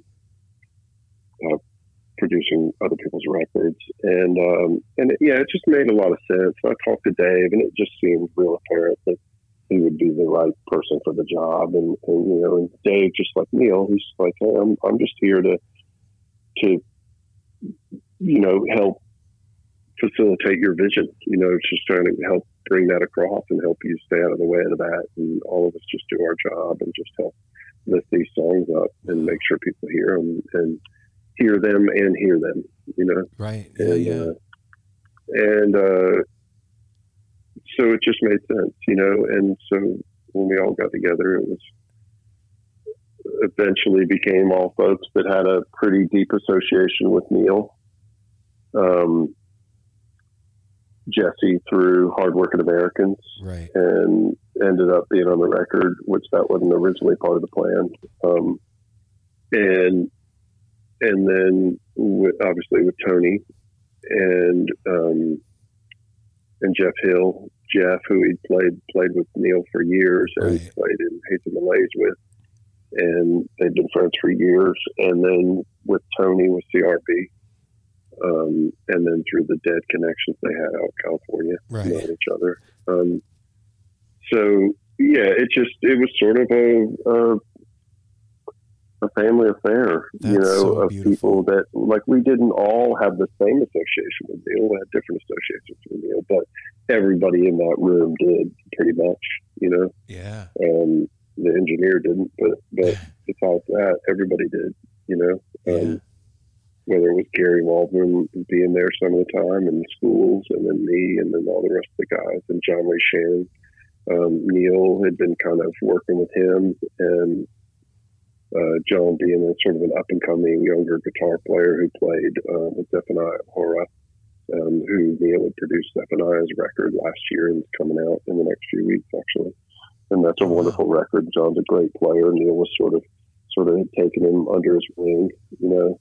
Like Neal was kind of want to do without being too much of a big brother. You know, right. He was really good at that. You know, Neal was really good at sort of lightly carrying people along and helping them out, sort of networking, so to speak, right? Musically, and bringing people together and sort of helping people along. And that's what he was doing with me. Wow. You know, he'd had a lot of respect for my stuff for years, and I toured with him 20 years ago. I played at his wedding in the 90s with my band, and but I guess he was at a time in his life, and then I was at a time in my life, and it just sort of worked out. And he said, yeah, it's time to work together. Because we talked about it for years. Yeah. We always thought it was funny. It'd be funny to have a group with like me, him, and Ryan together, like all of us writing and playing together. The room probably would have exploded, but it's a trip to hear you talk about Schools and what his role was in bringing this project to life. I never thought of it like that, man. Like how the producer of an album has to have the ability to see the thing in its completion before it's done, or even be able to see through to what your vision is of it and help you to bring that thing to life. That is a, like in the, what is that, the Taken? That's a very particular set of skills that is not common, man. And so like I draw, right? And I think to myself, if I had somebody that could coax me, that saw my drawing before it was done and helped me get there, how much better it could be. Does it feel like that when somebody's doing that with you to bring the thing out? I think that Dave, like what he did was more a facilitator of, it was somewhat like it was musical, but it was also psychological. Like a lot of producers have to be, he was very encouraging and he trusted us. And the more we all worked together, the more he trusted us and the more we trusted him, and everybody just trusted each other. Like at some point we'd do a couple of songs and Dave would be like, I'm just washing clean dishes at this point, you know? And to some degree, like he respected the songs. There wasn't a lot of arrangement to do. It was a matter of just getting the right performances and adding a few little touches here and there. We did most of them live. And I mean, it's real hard for anybody to tell Tony and Jeff what to do, because those guys just, you know, and I felt the set, like the way Dave was speaking about doing the record. We also felt the same way, like playing with each other. I think I felt that way. Like, I mean, if you can't play with Tony and Jeff, like, at least if I can't, you know, and maybe this flies in the face of what I said earlier about people not grooving together, but we just grooved together. It was just easy. I never felt like it was like in a weird pocket, or it wasn't a weird pocket, but like it just didn't work with me. Like I felt like it was like riding a bike. And really easy to play with John and Jesse, and John and Jesse played well together. They had totally different styles, different approaches, but it worked. And like John is he's more trained, and Jesse's less like schooled, like in like music theory training and all that kind of stuff. And he's a little more on the field side of things, but and the technical side, but they worked really well together. It was perfect. It was a great sort of, the sum of it was greater for sure. Than the individuals, at times. And then everybody can sing harmony there. So that was easy. So it was like, it was sort of like just getting the right performance vocally and the right feel for me. And the rest was sort of like they said, just washing clean dishes. You know, I didn't, and mixing it, I think for Chris was sort of that way too. It's like when those guys, all those guys with their tones and the way they play, it's like, man, just don't screw it up. You know, don't and that's what Neal, that's what Neal said, later on, like right before he passed away, you know, he was just like, look, Kenny, we just can't screw this up. We cannot get in the way and fuck this up. We can't do it. Wow. He was like, that's the worst. Like, that's the one thing that we can do. He said, if we get out of the way, this thing will be great. It really is too, man. It really is. And that's what Dave helped us get out of the way. I think that was the most important thing. Like, Dave didn't sit there and go, oh, we need to do a C sharp there. That's not what he was there for. Okay. You know? He was there to guide us all and be a leader and sort of when we needed it, captain the ship. And then at times he'd step aside and let first mate take over, which was me, sort of, you know, or there was no captain and no first mate. It was just like whoever had a good idea, we'd try it, you know, or we wouldn't. And he just trusted us and he was more there to make sure it was the right take a lot of times, but to be objective because we trusted him. Right. There was a couple times where I was like, oh, maybe we should do it again, or should I overdub the vocal on that? Because we did most of the vocals we did live, the lead vocals, like 13 out of 16 songs, I think, is on the record or the live vocal in the room. Oh, wow. For the most part. I mean, there are not a lot of overdubs on it either. There's a couple little things here and there and some harmonies or percussion, but mostly it's just five guys in the room playing. And very simply and understated, which is a testament to those guys. And they were doing the same thing. Let's just get out of the way of the song. Let's just not overthink this. Let's just get in there and let the magic happen. Wow. And Dave, a couple of times, he would stop me. He would save me from myself, which I'm so glad he was there to do. And go, dude, you are not doing that vocal again. You know, he was like, I had chills, the hairs were standing up on my arm, and I totally believe the guy singing, and I don't know what you're going to do besides just overthink it. Yeah, don't mess with it. You're going to fuck this up if you try and do it again. Don't fuck this up. So he was there, Dave. Don't fuck this up, schools. I mean, he knew the caliber of guys in the room too. Right, he knew those guys. It was all complimentary. Like, everybody was lifting each other up. It definitely was, at a higher level than anyone walked in the room by themselves. Nope. The art was. I feel that way. And it's set break. Everybody get up and stretch. Yeah.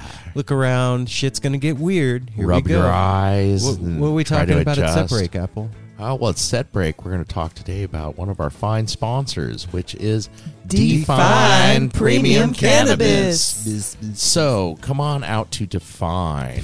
We have a location in Hillsboro and another location in cute little Forest Grove.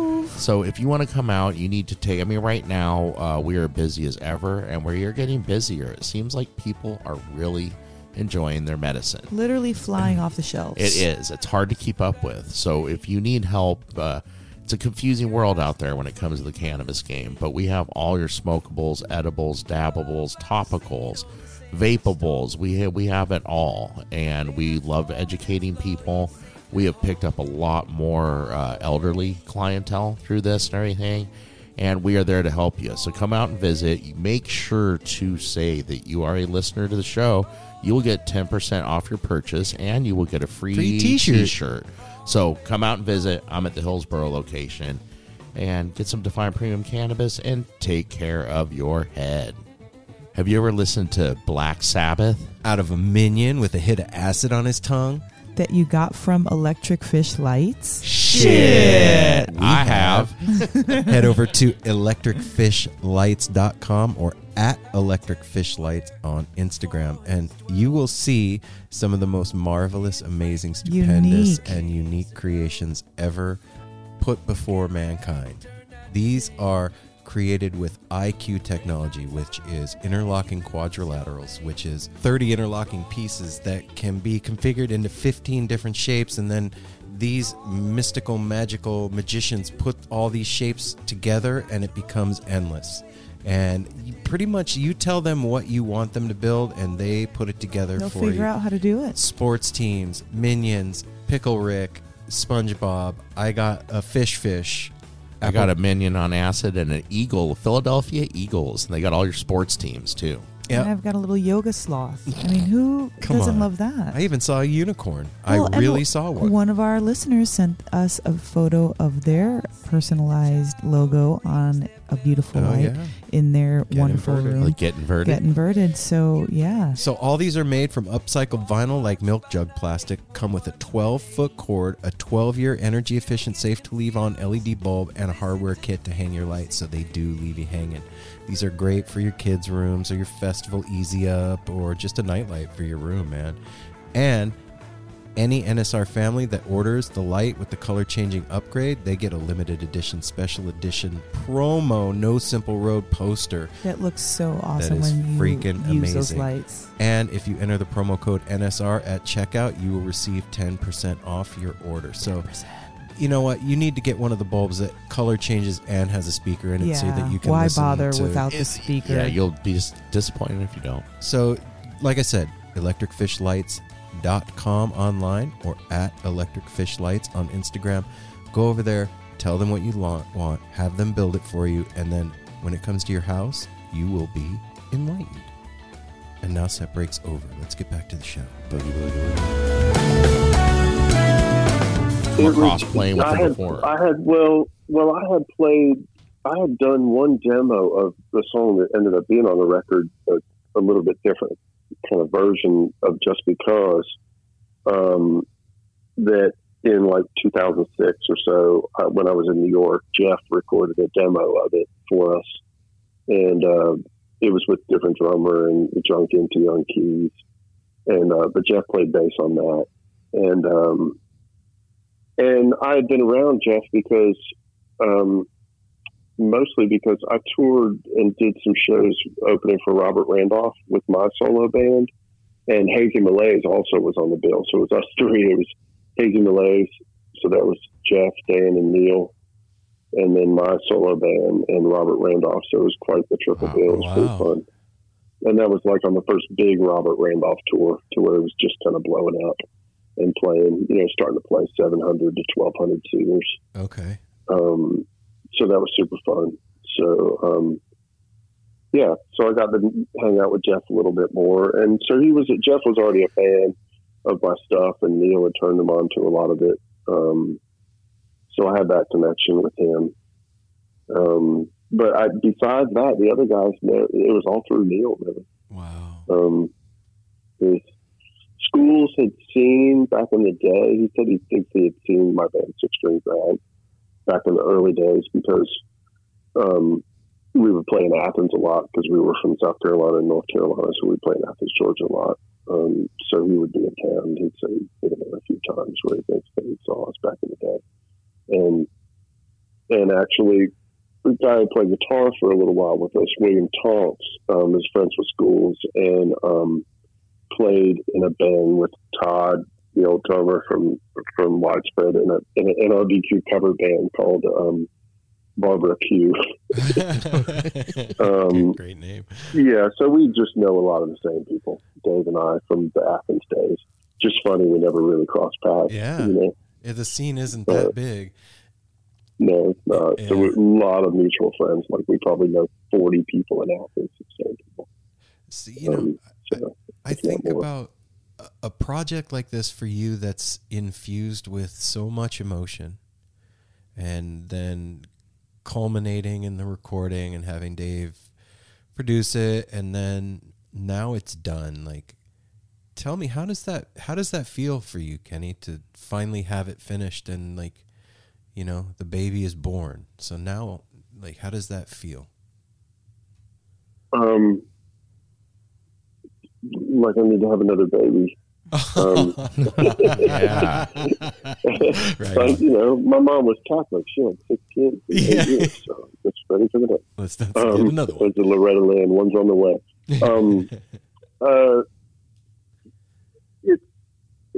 It's been great. It's really been kind of more emotional than I expected. Like,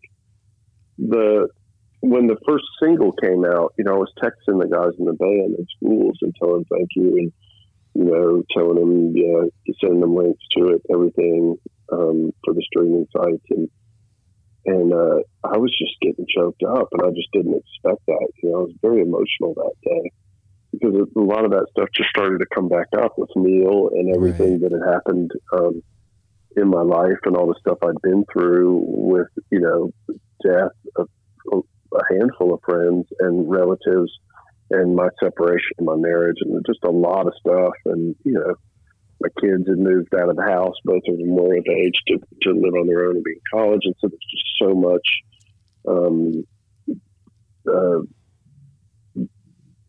of sort of turbulence, I guess, for lack of storms, you know, and just thinking back on that stuff, without, not even necessarily in the front of my brain, but just all that hitting me sort of deep in the subconscious and coming to the surface a little bit at that time. I got pretty emotional. And then when the record was released last week, the same thing sort of happened. And also, you know, I was like overwhelmed with like gratitude and sadness at the same time, oh, yeah. you know, and sort of that healing pain, you know. And also, you know, I've been talking about Neal a lot, you know, yeah. and the guys in the band. And so I'm really, it's like I said, it's very sad and it's upsetting at the same time. I'm so grateful, you know, wow. for Neal and for Dave and all the guys who played on it and everybody who helped make the record and was involved with it in any way to help it come to fruition. It was just very, very deep, growing kind of feeling, you know? Yeah, man. It's like the plant feels itself growing in a weird way, you know? Well, it's also like an energetic release too, man. Like it's been building mm-hmm. up and this is the culmination of the, I'm doing air quotes, of the ritual. Like it's, mm-hmm. it is finished and boom. Yeah. You're kind of pushing the smoke up into the air out of the fire and mm-hmm. making signals out of it. You know, people seem to be, and also it affects me too, because people seem to be getting the record. I think they're like getting what it's about, or there's, like you guys were saying, it's like you kind of, there's a sense of it and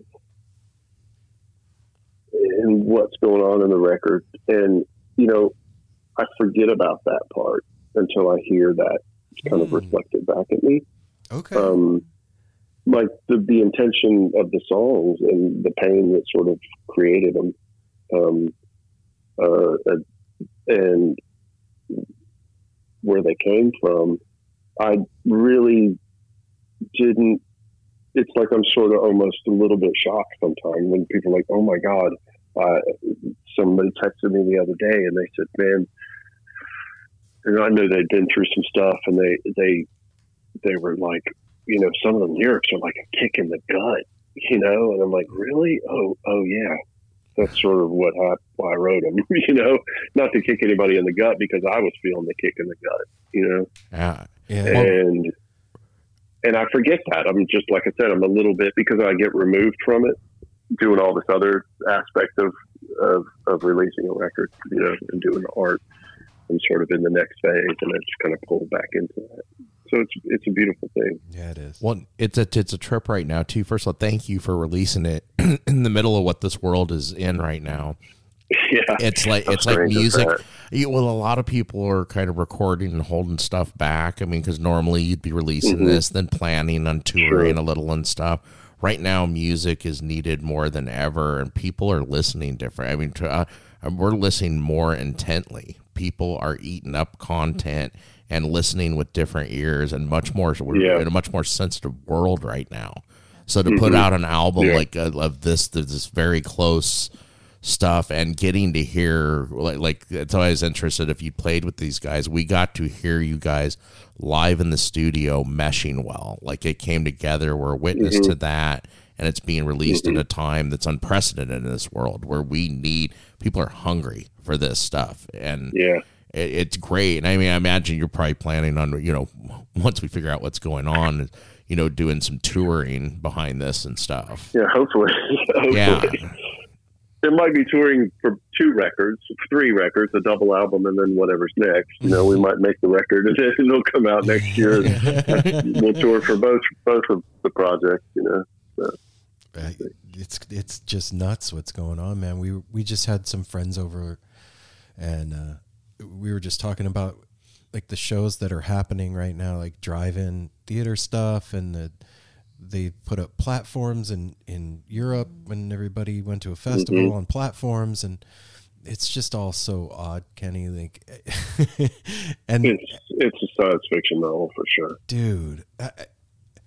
I couldn't even have written this science fiction novel. It's how weird it is. I keep equating it to, and just because I'm me, like it feels like a prolonged psychedelic trip, and I'm like, okay, I've been high long enough. Like I really would like to come down now. Just yeah, I'm over. Yeah, that's enough. Yeah, that's enough. I'd like to turn this. Can I turn this thing off right now? Mm-hmm. Mm-hmm. Yeah, but can we turn the lights on? Totally fine. Shut the music off. But like Apple said, man. people's ears are different right now, Kenny. I know mine are. They're very different.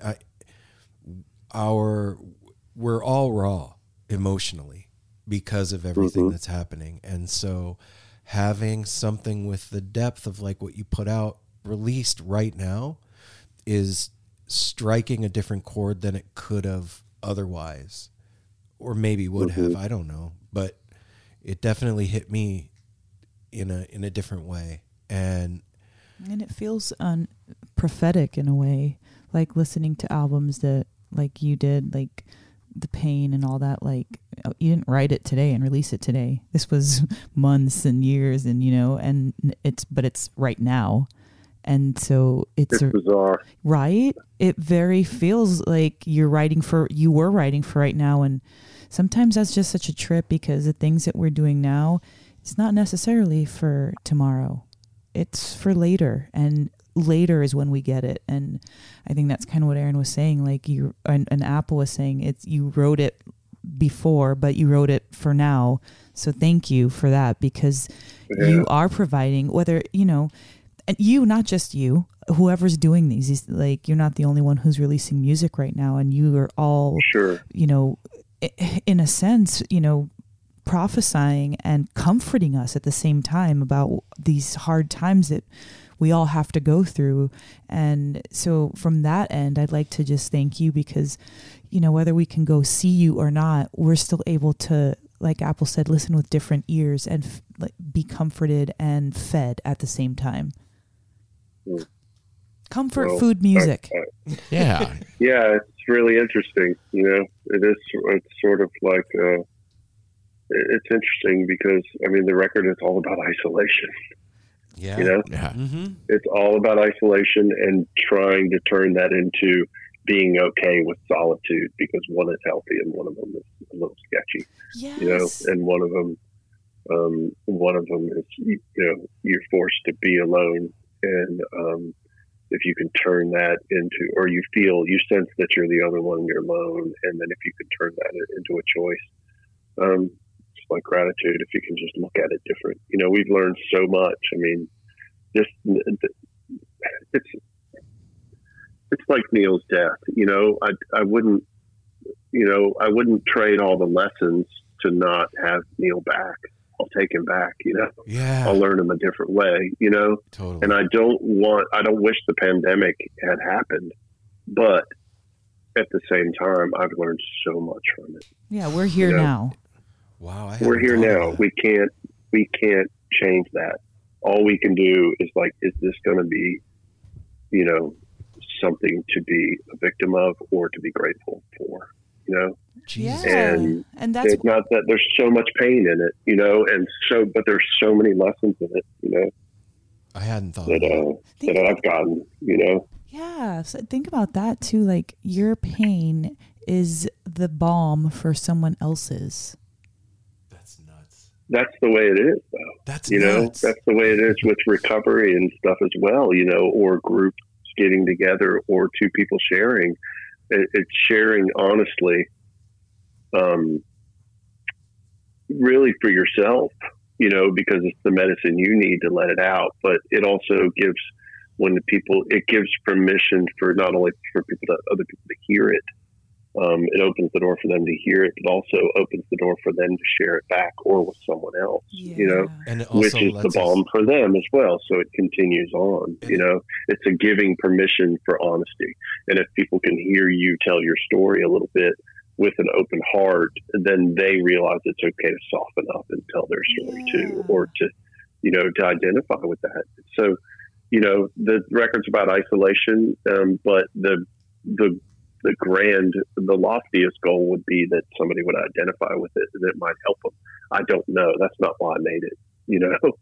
No. But I also don't deny it when somebody says this helps me, or that if this is going to help some people, I don't sit there and go, nah, it won't, whatever, you know? It might. You can't predict how someone's art is going to affect them. Like sometimes, no, it's not my job. Sometimes you just walk into the store and you see a piece of art or clothing or a photo and it just strikes you for no reason. It's just, you know, and so that's what is happening right now with a lot of psyches and emotions and hearts with your isolation album. And another aspect to it too is that, you know, if it's about isolation, at the same time you're singing about that, if I identify with the theme or the content, right, then I know that somebody else out there gets it how I'm getting it. And I don't feel quite as isolated in that, because now I have found connection through somebody else's pain identifying with my own. And that is gigantic, man. That's a crazy part, like, of doing the podcast that I never thought that was a part of having conversations with people. That never crossed my mind. And then we started doing what we're doing, and people are telling us, geez, you know, that conversation that you guys had with such and such or so-and-so really helped me. And like you said, that's not what I'm thinking about when I do it. But if that's a byproduct that's going out into the multiverse out there, then I'm really okay with that part of it. I'm absolutely. Yeah. You know, and I think that identification thing is, it's so much stronger of a medicine and a door opener, if you will, than telling somebody it's going to be all right, because nobody wants to hear that, especially when you're in the middle of the shit. It's trite. You know, man, you're like, shut up, man. It's not going to be all right. You know, because depression and things like that, it's not about, to me, it's not about that you can't see the bright side. Well, I can see it. I just can't feel it. Oh, I don't believe it. Yeah. You know, like I can see it intellectually. Oh, yeah. I see the sun comes up every day. I know my history. It's been all right before. It'll be all right again. But when you can feel the bright side, you know, or you feel like the healing or whatever's going on, I think that's what's most important. That's the salve. You know, somebody's words about what you're going through is not salve. It almost feels like an insult and a wound. Yeah, sometimes. Salt. Yeah. Sometimes somebody, it's the same. It's a different side of the same coin as a compliment. You know, I've read about it recently. A compliment can just be another side to the same coin of shaming or blame or any of that stuff. Mm-hmm. Like a cut, it can be like a cut down when you're not open for it. Yes. Oh shit! And that, like, you don't want to hear that. You know, you just don't want to hear it. I'm sure you've been there before. You're like, oh, I feel like crap. Well, you're going to be okay. Shut the fuck up. Yeah. I don't know why that is. It's just for some reason, like the ego and the psyche or whatever it is, like it takes that almost as an insult. You know, if you're feeling bad about yourself, you do not want to be praised. You know, but if I came to you, you want to be given a hug. Yeah. If I came to you and I was like, you know what, man, me too. And at least we're here together, man. We'll deal with it. Then. And it. Yeah. Well, and then sometimes, like you said, you want to be given a hug, but sometimes somebody doesn't want to freaking be touched, but I'll listen to what you have to say, you know, or I'll watch something that will change my mind. And that's why, like, all the arts and artists out there, like, this is such a great time for all of us to just revive our art and just to just do it. Like you were saying, it's not about like nitpicking yourself. It's just like when you get in the groove, like when you're doing a puzzle and you find all the pieces and they're going together really well at that moment. Like, okay, it's 1,000 pieces. You're only doing 200. You've got however much more to go. But like in that moment, you're in it. And it's just, I guess it's just the knowledge of all of us being in that same wavelength. When you're talking, just like when people talk about depression, which I mean, everybody has to an extent. I hear people like, how do I get rid of my depression? You know what? You can't get rid of depression. You got to learn to live with it. You got to learn to shine it up on days. You got to learn to, and there's no getting rid of that stuff. I've learned to not run from it. I've learned to not run from it so much and sort of sit with it. And at least long enough to learn from it and not be in danger, you know, and then if I'm in it deep enough, you know, I have to sort of expose it because it softens that creature and that dragon in the light. You know, you put that on the floor a little bit, you know, and just say, I'm going down a dark road. It's a little darker than I'd like, you know. Right. I have no guidance here. Like, no, I'm going into the woods here in case, check on me kind of thing. I'm going in, y'all, you know, put the ropes around my waist. I'm jumping down there, you know, and to learn something from it. Because if you run from it, you're sort of looking for a fix. You know, you want it to go away, and it's not going to go away because it's human suffering. It's the human condition. Now, I'm not giving advice on what people to do with their depression, you know, when it's chemical. And, you know, I have a little bit of that, too, that runs in my family. But with me, as long as I feel safe and I have guidance, you know, then I try to learn from it, you know. And I've also been careful about some medications for creative reasons, you know. I've probably got some forms of ADHD and all kinds of other fun stuff, but and it also is the same thing. My addictive personality, all that stuff, it helps me get a lot done. Yeah, no shit. It can be a tool. Yeah, use it. I try to use it as a tool, just like the you know, tragedy and things you go through. It's like, what can I use this for? Because it's pointless if it's only for the suffering itself, you know? Mm-hmm. That's torture. And you can't only, yes. Yeah, that's, you know. Yeah, masochism, and torture, terrible. Narcissism, that's all that business. Yeah. And we can get into those, like, you know, like sure. on certain events. But yeah, like, let's use it for something. Let's do something with that energy instead of let it make us scared. That viewpoint. Yeah, there's the fear and the ego and all that kind of stuff. I mean, it's there for a reason.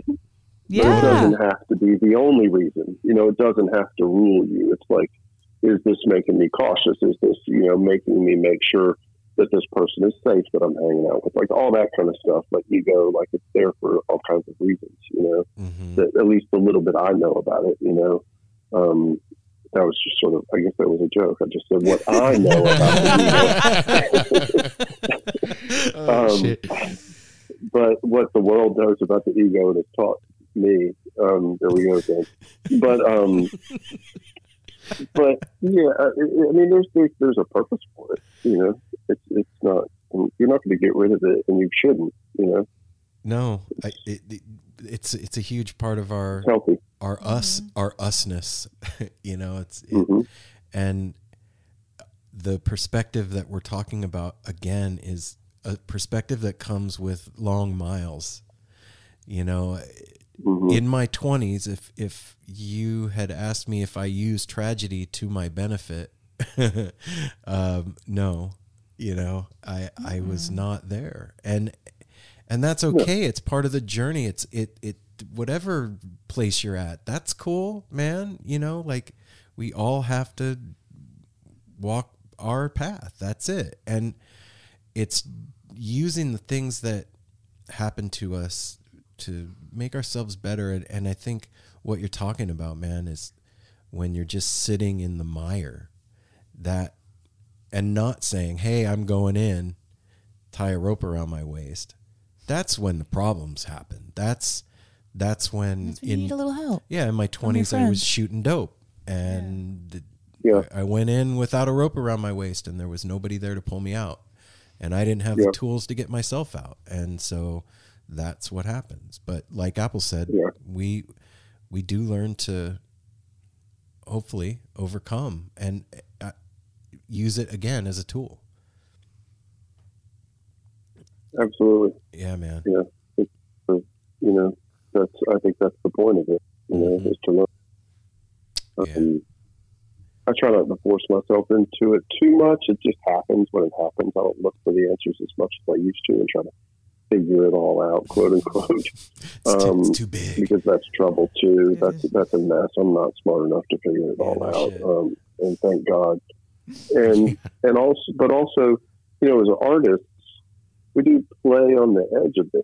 Like, there's a bit of a buzz, like looking over the edge of that, you know, artistically, and you know, you do, you know, sort of go into those dark places and. For discovery and for, because it's creative, you know, and you just have to be careful. You know, I don't think you have to go off the deep end. I don't think you have to you know, I don't think you have to go into the deepest depression or addiction or all that stuff.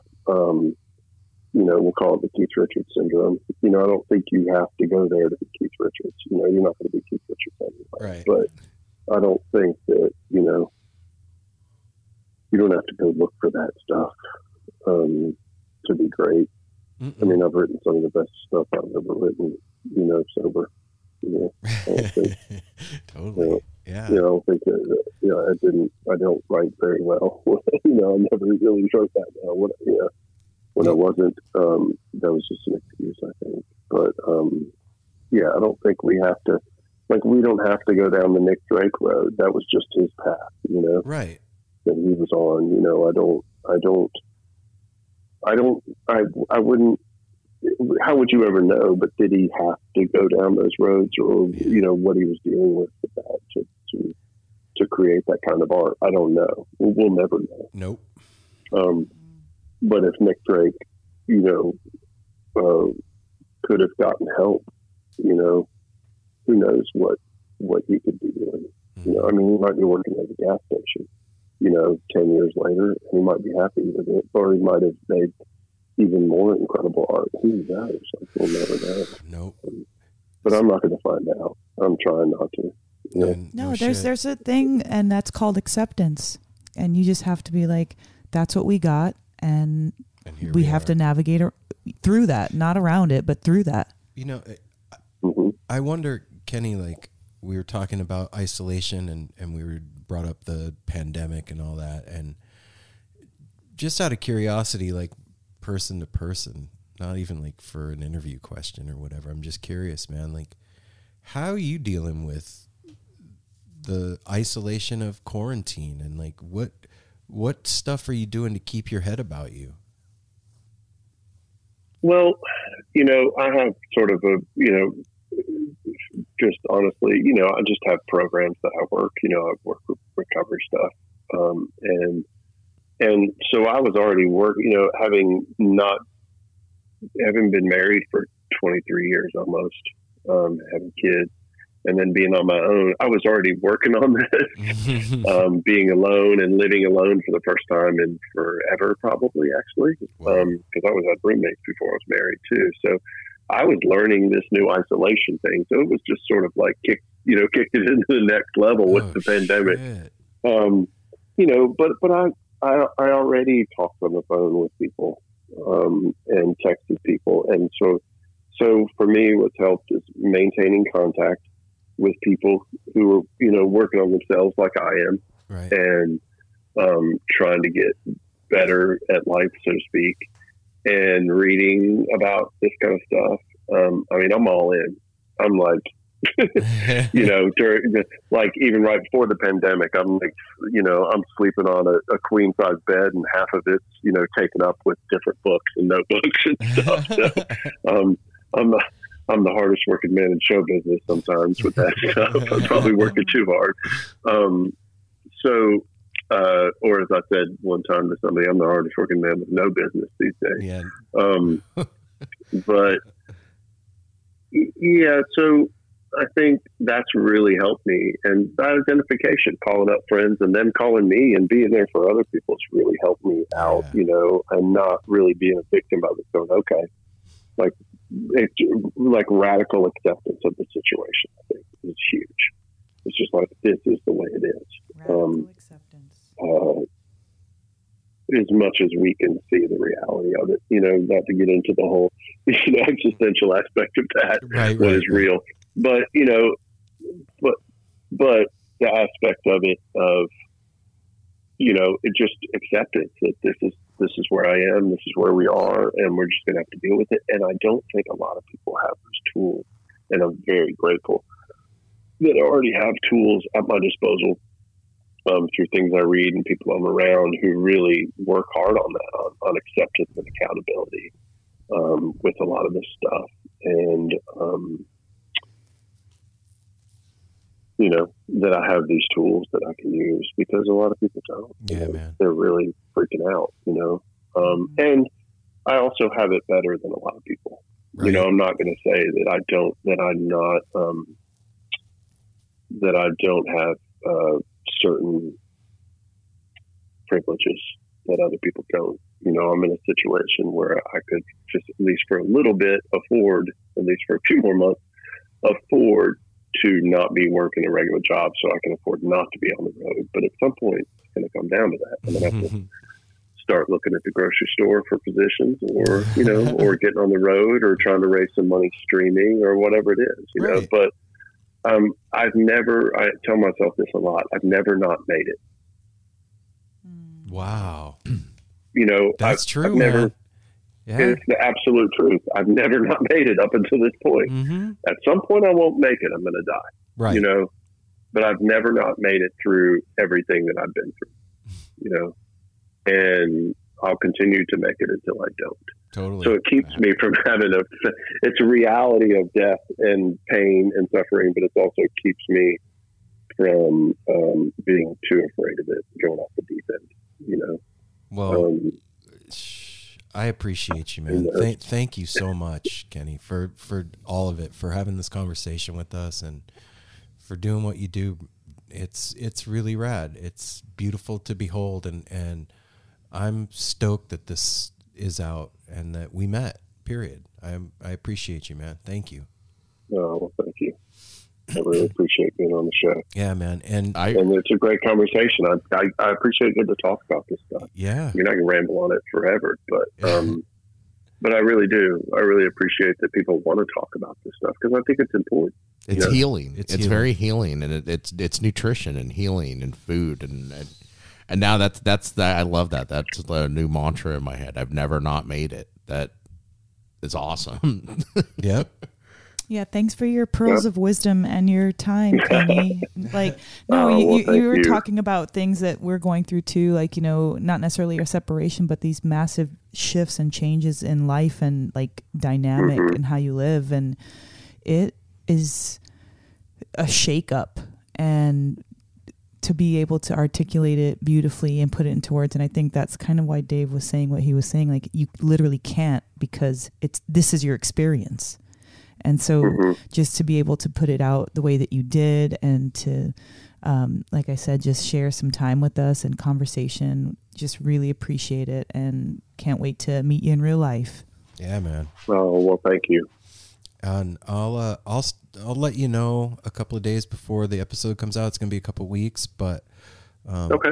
You know, hang on to my number, man. If you ever want to chat, hit me up. I'm here. And, yeah, man.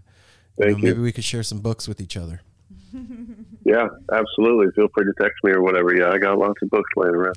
All right, my friend. Well, I'm going to listen to some old Wailers this evening. I know that now. Yeah, I'm going to listen to that, man. All that, yeah, like that, some of that Lee Scratch Perry stuff and that Tough Gone stuff, man.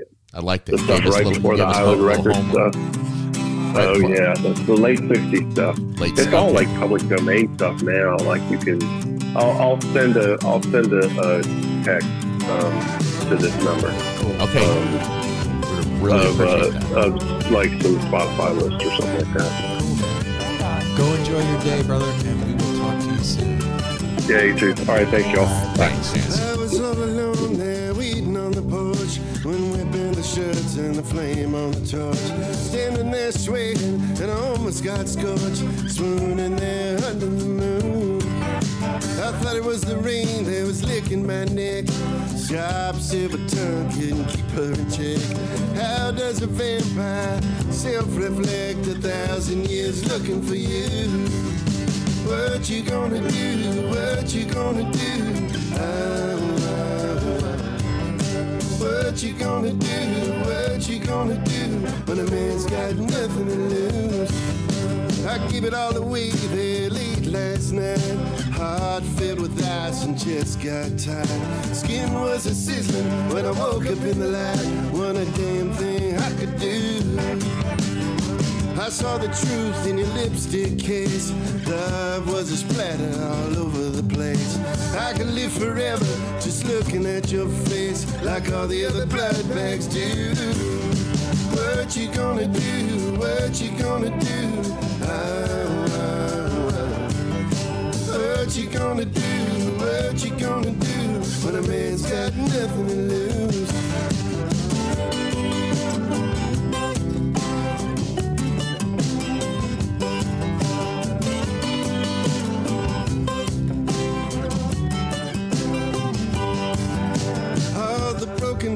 in a big wicker basket. Oh, oh, oh. Just get attached to the gift of a casket. Oh, oh, oh. Oh, this question here ain't no enough to ask it. Oh, oh, oh. 10,000 more years to study every facet, and it's still more blood that we choose. So what you gonna do? What you gonna do? Oh, oh, oh. What you gonna do? What you gonna do when a man's got nothing to lose? Oh, what you gonna do? What you gonna do? Oh, oh, oh. What you gonna do?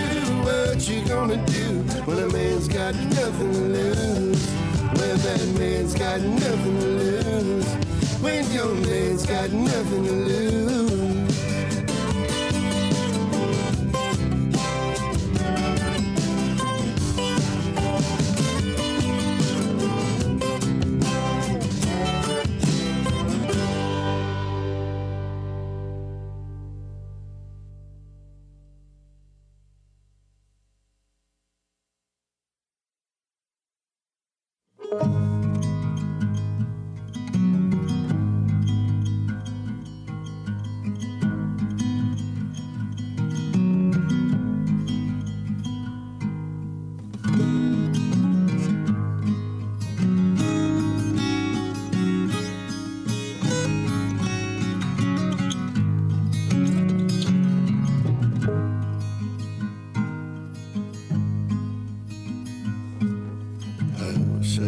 Just a little, I wish I could drink just a little, but a little leads to more than I'm down at the store. They're knocking on your door for some cold wine. I wish I could take a little taste, babe, to put me in just the right place, babe. But a little bit of taste puts a look on my face, and I'm on the train that leads me to cocaine.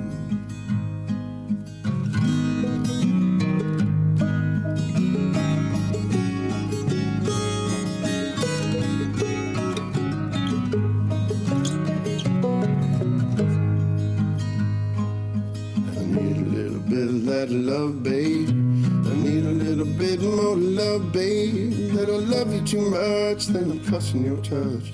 And ain't that a little like cocaine? I'm gonna make my whole life a new mess now. Dancing with a lady in a white dress now. That I'm stuck on the rail with a shovel and a pail, and on the working train in the same chain.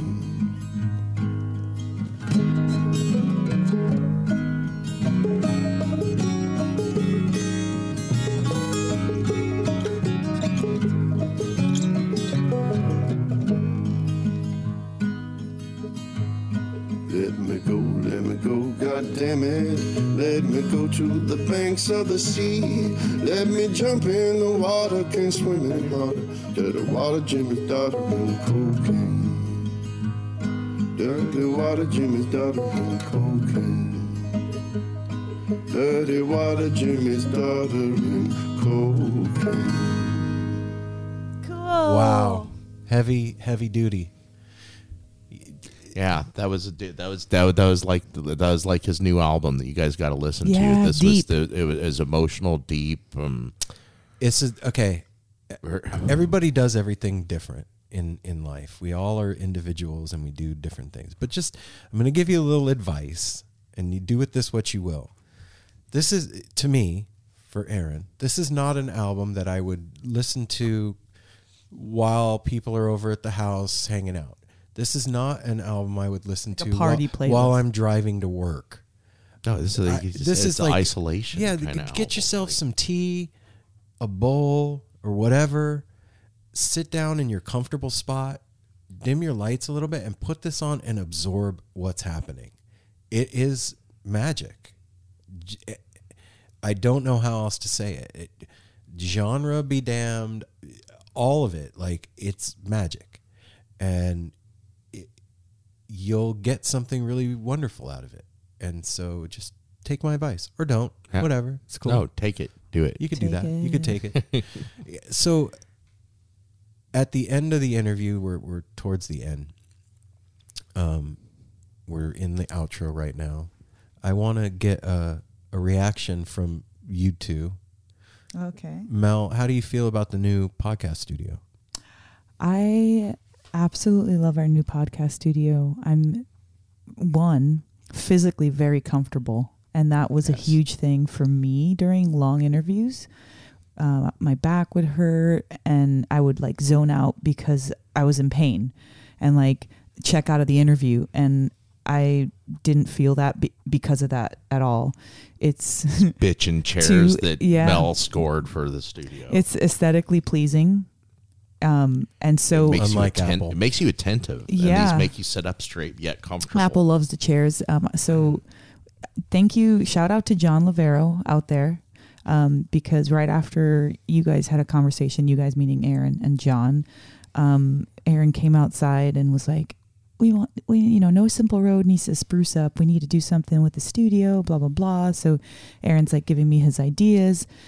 And I just was like, that day I was like, okay, fine. And so I went out and I got this gorgeous carpet and I found these bitchin' chairs, and this gorgeous, table, and everything, all the pieces that we already have. So it's feels like it's all of us, and it feels like all the work that we've accomplished with the show. Mm. So the studio means a lot to me, and I love it. I agree with like everything Mel was saying, and I know at the beginning I've noticed all three of this was a very engaging interview, but Mel was doing it like first 10 minutes.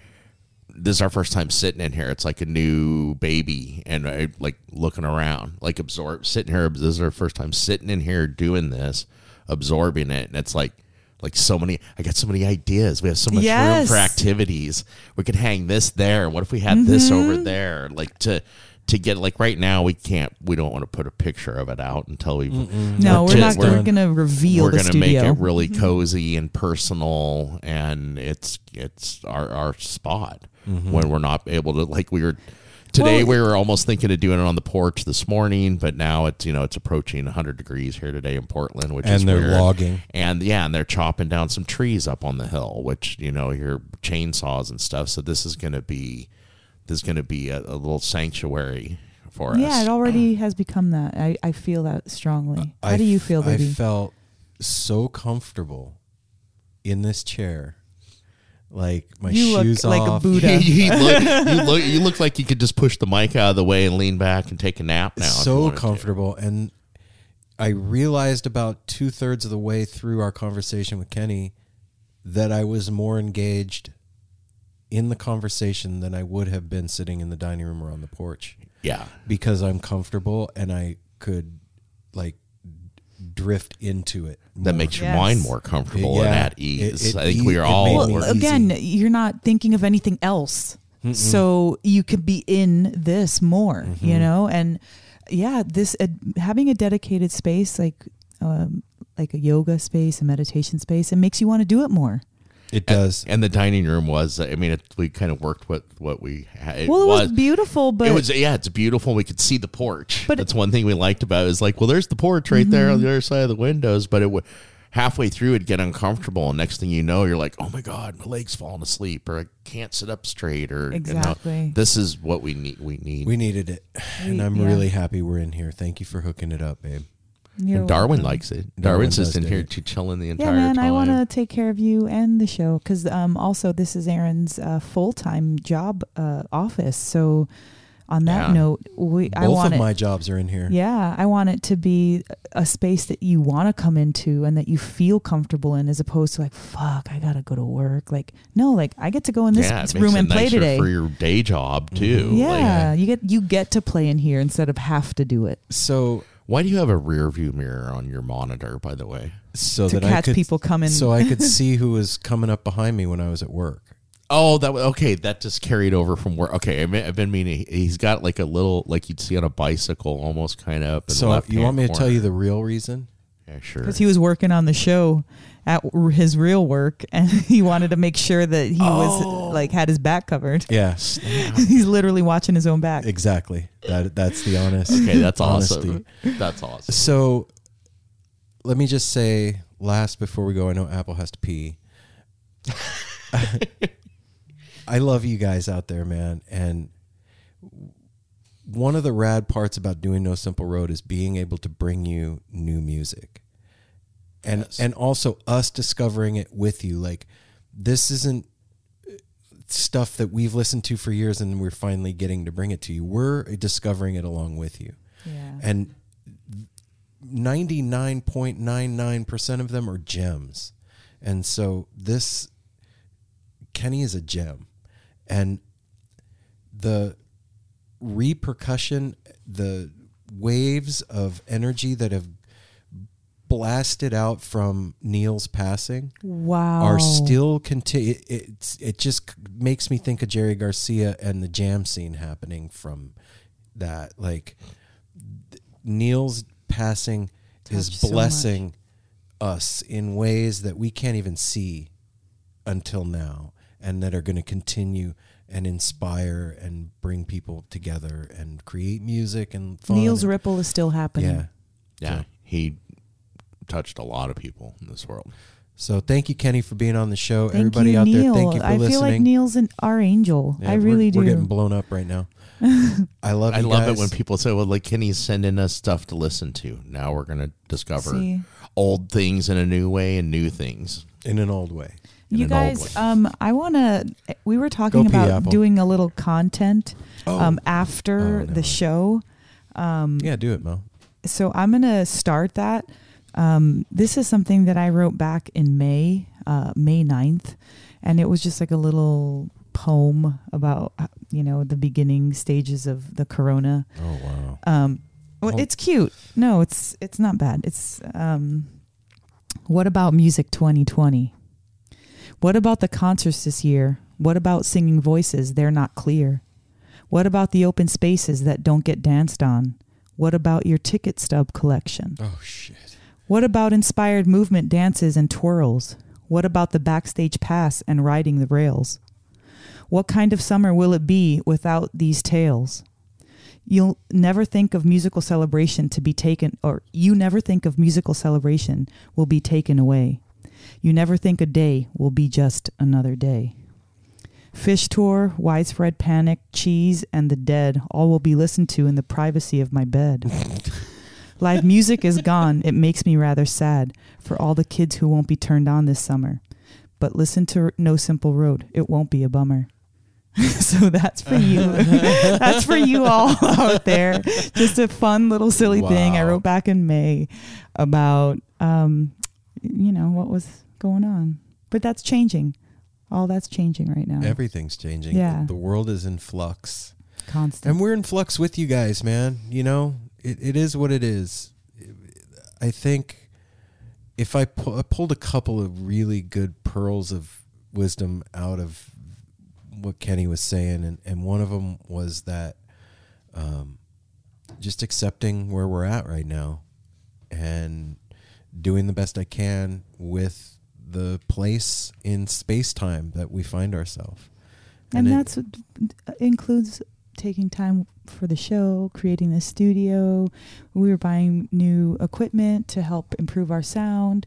We, there's a lot that we're doing with the show now that we didn't have time for because we were creating the content. Yeah. That's Do you know true. What I'm talking about? Yeah. We couldn't necessarily, you can't clean your house if you're on vacation. No. You cannot do that. You could hire somebody to clean your house on vacation. But, you have to be there to know, I wanted them to clean out my closet this time. You can't tell, you know what I mean? No, I get you. I'm just being silly. I know you are. But so this, everybody's benefiting because I feel a new sense of rejuvenation with the show. Behind the scenes, Jake is very involved in helping, our hype man. Our manager. Yeah. Non-manager. And so his excitement is infectious. And again, just having a new outlook for the show and a new space, it just is, I don't know, it feels good right now. And for Kenny to be the one that broke this in was very fitting. Yeah. Well, it feels to me that everything since March has been put on hold and stuff, and where everybody, including us, are tired of holding. It seems like a lot of people, musicians, they're starting to figure out their way. How to start making it work and turning it in our advantage. We're seeing, I'm not going to say anything. I don't want to jinx it. Never mind. Well, we're not seeing shit. We're seeing Rambos and unicorns. Yeah, I mean, we're excited to show you guys our studio, so hopefully we'll be done within the next week or so and post some fun pics. This room will never be done. No, not done, but like... But with the approval of we can like share it, do a video on Instagram and photos. I just thank God I didn't let us put that world map up behind me. Whatever, dude. Fucking retarded. We had a really cool idea. I've even said this years like a while back. Me and Mel are making a mini studio with a huge map. Whatever. Enjoy the our ravings. Yeah. And our rumblings, grumblings, murmur, little murmur. And we really love you. And a personal shout out to Jordan and Joe out there. You'll probably hear this in a year since you listen in order, but this is a little Easter egg for you too. All right, a future Easter egg. We'll be back next week with more stuff and things, and we love you. Take care of each other. Safety third. Hydrate. Wash your hands. And we will see you on the other side. Take care of each other, everybody. Tell somebody about No Simple Road this week. Yeah. Tell a friend who tell a friend who tell a friend who will tell a friend. Tell a friend. Tell a friend.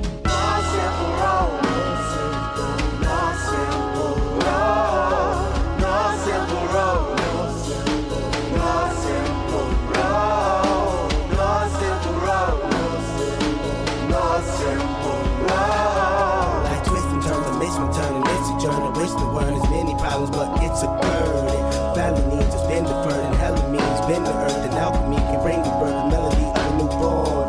So persistent, so resistant, so insistent, so committed, so resilient, or haven't you learned it? No simple road, no simple road, no simple road, no simple road, no simple road, no simple road. My windshield is shattered as I focus through the spot in the corner that is still intact. The react is both a defense mechanism as well as a fear. We've traveled this road before, so we may think, but it's a tad bit of strange similarities that feed an A equal A complex. The fears of your past do not equal the perplexities of the current road.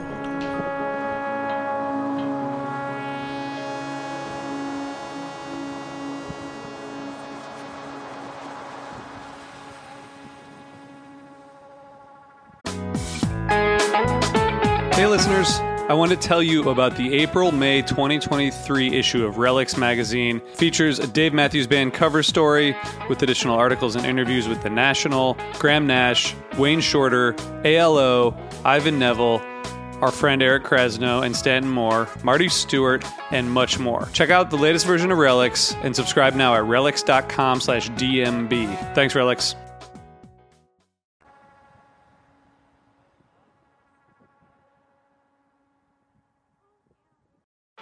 Bowie, Dylan, Marley. You've heard the names and maybe you've heard their songs, but what about the stories behind the records that make titans of music like these so universally loved and important? Join me, Josh Adam Myers, host of The 500, as each week I go through a different album from Rolling Stone magazine's 500 Greatest Albums list from 2012 with an incredible lineup of comedians, actors, and musicians talking about how the music has impacted their lives. New episodes of The 500 come out every Wednesday. Listen now wherever you get your podcasts.